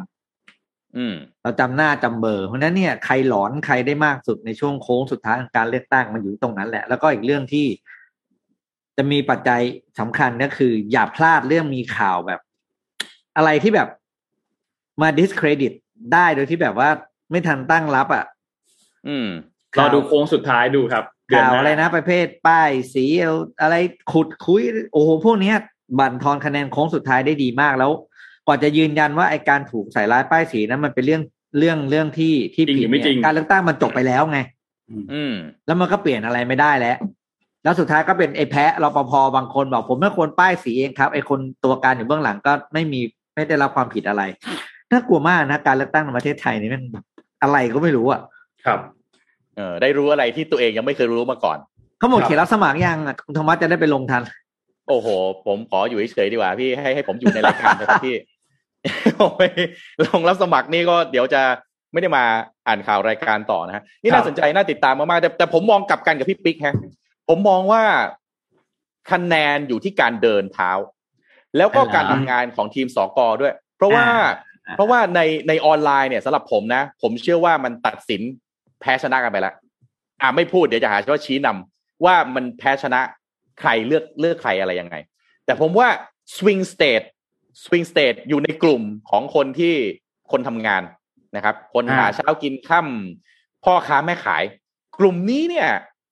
เรียกว่ายังมีโอกาสนะครับ ที่ถ้าใครทำงานหนัก เดินเยอะสื่อสารเรื่องสิ่งที่เขาอยากจะทำประเด็นที่จะช่วยเรื่องปากท้องเรื่องการแก้ไขปัญหาแบบ ง่ายๆ ใกล้มือเลยอะนะครับ เรื่องอ่าอย่างเงี้ยคลองน้ำเสียช่วยยังไง ท่อตันทำยังไงน้ำตรงนี้ซอยนี้น้ำท่วมแก้ไขปัญหายังไง ตรงนี้เนี่ย ไม่ได้พูดเล่นนะฮะถ้าสกทีมสกทำงานหนักๆนะครับ ร่วมไปกับตัวไอ้แคนดิเดตผู้ว่าเนี่ย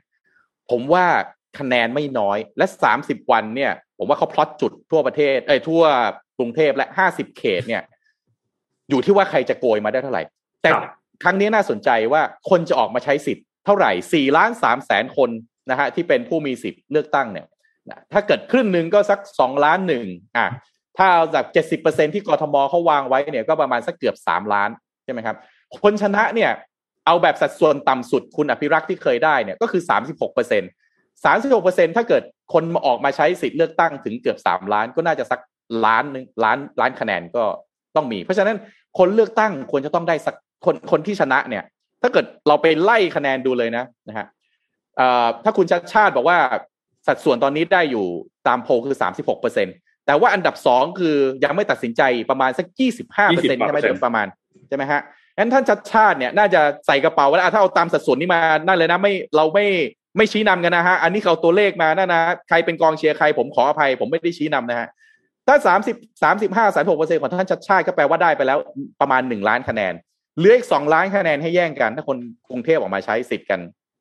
เจ็ดสิบเปอร์เซ็นอีกสองล้านคะแนนให้แย่งกัน มียี่สิบห้าเปอร์เซ็นที่ยังไม่ตัดสินใจยี่สิบห้าเปอร์เซ็นของสามล้านก็เท่าไหร่สามสองหกประมาณหกเจ็ดแสนหกเจ็ดแสนประชาธิปัตย์เดิมเนี่ยนะฮะเขาตั้งแต่ตอนเลือกตั้งเนี่ยเขาได้อยู่สี่แสนคะแนนโดยประมาณนะสี่แสนคะแนนโดยประมาณเนี่ย ตั้งแต่ตอนเลือกตั้งภาพใหญ่นะฮะที่เขาได้ในกรุงเทพไป สมมุติ ตอนเนี้ยอุบัติเหตุทางการเมืองเนี่ยทำให้คะแนนเขาหายไปสัก อ่าให้สักยี่สิบห้าเปอร์เซ็นเหลือสักสามแสนสามแสนเนี่ย ถ้าไอ้ไอ้ไอ้ไอ้กลุ่มที่ยังไม่ได้ตัดสินใจในการเลือกเนี่ย เทไปที่ประชาธิปัตย์พี่เอยังมีโอกาสนะ เอาทำเป็นเล่นไหมผมไม่ได้ผมไม่ได้แบบตัดช้อยนะพี่เอยังพอมีโอกาสนะ แต่ถ้านัสวินก็ยังมีโอกาสเหมือนกัน เพราะฉะนั้นยังประมาทไม่ได้นะครับ เห็นโพลแบบนี้ท่านชัดชาตินอนมา คะแนนมันไม่ได้บอกว่าเฮ้ยมั่นใจได้แน่นอน ครับครับยังต้องทำการบ้านหนักๆกันอยู่ วันนี้น่าจะ ครบถ้วนครับครับผมเดี๋ยวเรารอติดตามกันสัปดาห์หน้าครับ เรื่องของผู้ว่ากทมก็น่าจะมีข่าวกันทุกสัปดาห์แหละฮะ แล้วก็การดีเบตในช่วงหลังๆนี้ก็น่าจะเยอะมากขึ้นเรื่อยๆ วันนี้มีการประชุมของสบคใหญ่นะครับ ก็ติดตามดูว่าจะมีการปรับปลดล็อกการเดินทางเข้าประเทศปรับปรับโซนสีอะไรต่างๆ เรื่องของการตรวจ ATK RT-PCR ต่างๆนะครับ ก็รอการประชุมใหญ่ของสบคในวันนี้นะครับ 22 เมษายนนะครับ วันนี้ขอบคุณ SCB ครับ ผู้สนับสนุนแสนใจดีของเรานะครับ ขอบคุณ SCB มากๆนะครับ แล้วก็มีข้อมูลเรื่องของ tokenization จาก SCB 10X ด้วยใครที่สนใจก็สามารถฟังย้อนหลังกันได้นะครับ ขอบคุณเดอวานเต้ครับ premium skincare for men ผิวหน้าดูดี หน้าดูเด็ก ใครก็เดาอายุไม่ถูกนะครับ ภายใต้แนวความคิด Future Biotechnology for Men Skin นะครับหาซื้อได้แล้วตามช่องทาง e-commerce ครับ Shopee Lazada JD Central We Love Shopping แล้วก็เว็บไซต์ d e v a n t e 2 9 6 com นะครับและสุดท้ายขอบคุณดีน่าโทนิวน้ำเต้าหู้ออร์แกนิกหอมอร่อยดีกับสุขภาพให้คุณออร์แกนิกได้ทุกวันครับ ไว้พบกันใหม่อีกครั้งหนึ่งในสัปดาห์หน้าวันจันทร์นะครับ วันนี้เราสคนลาไปก่อนครับ แล้วพบกันใหม่ครับ สวัสดีครับ สวัสดีครับ Mission Daily Report. Start your day with news you need to know.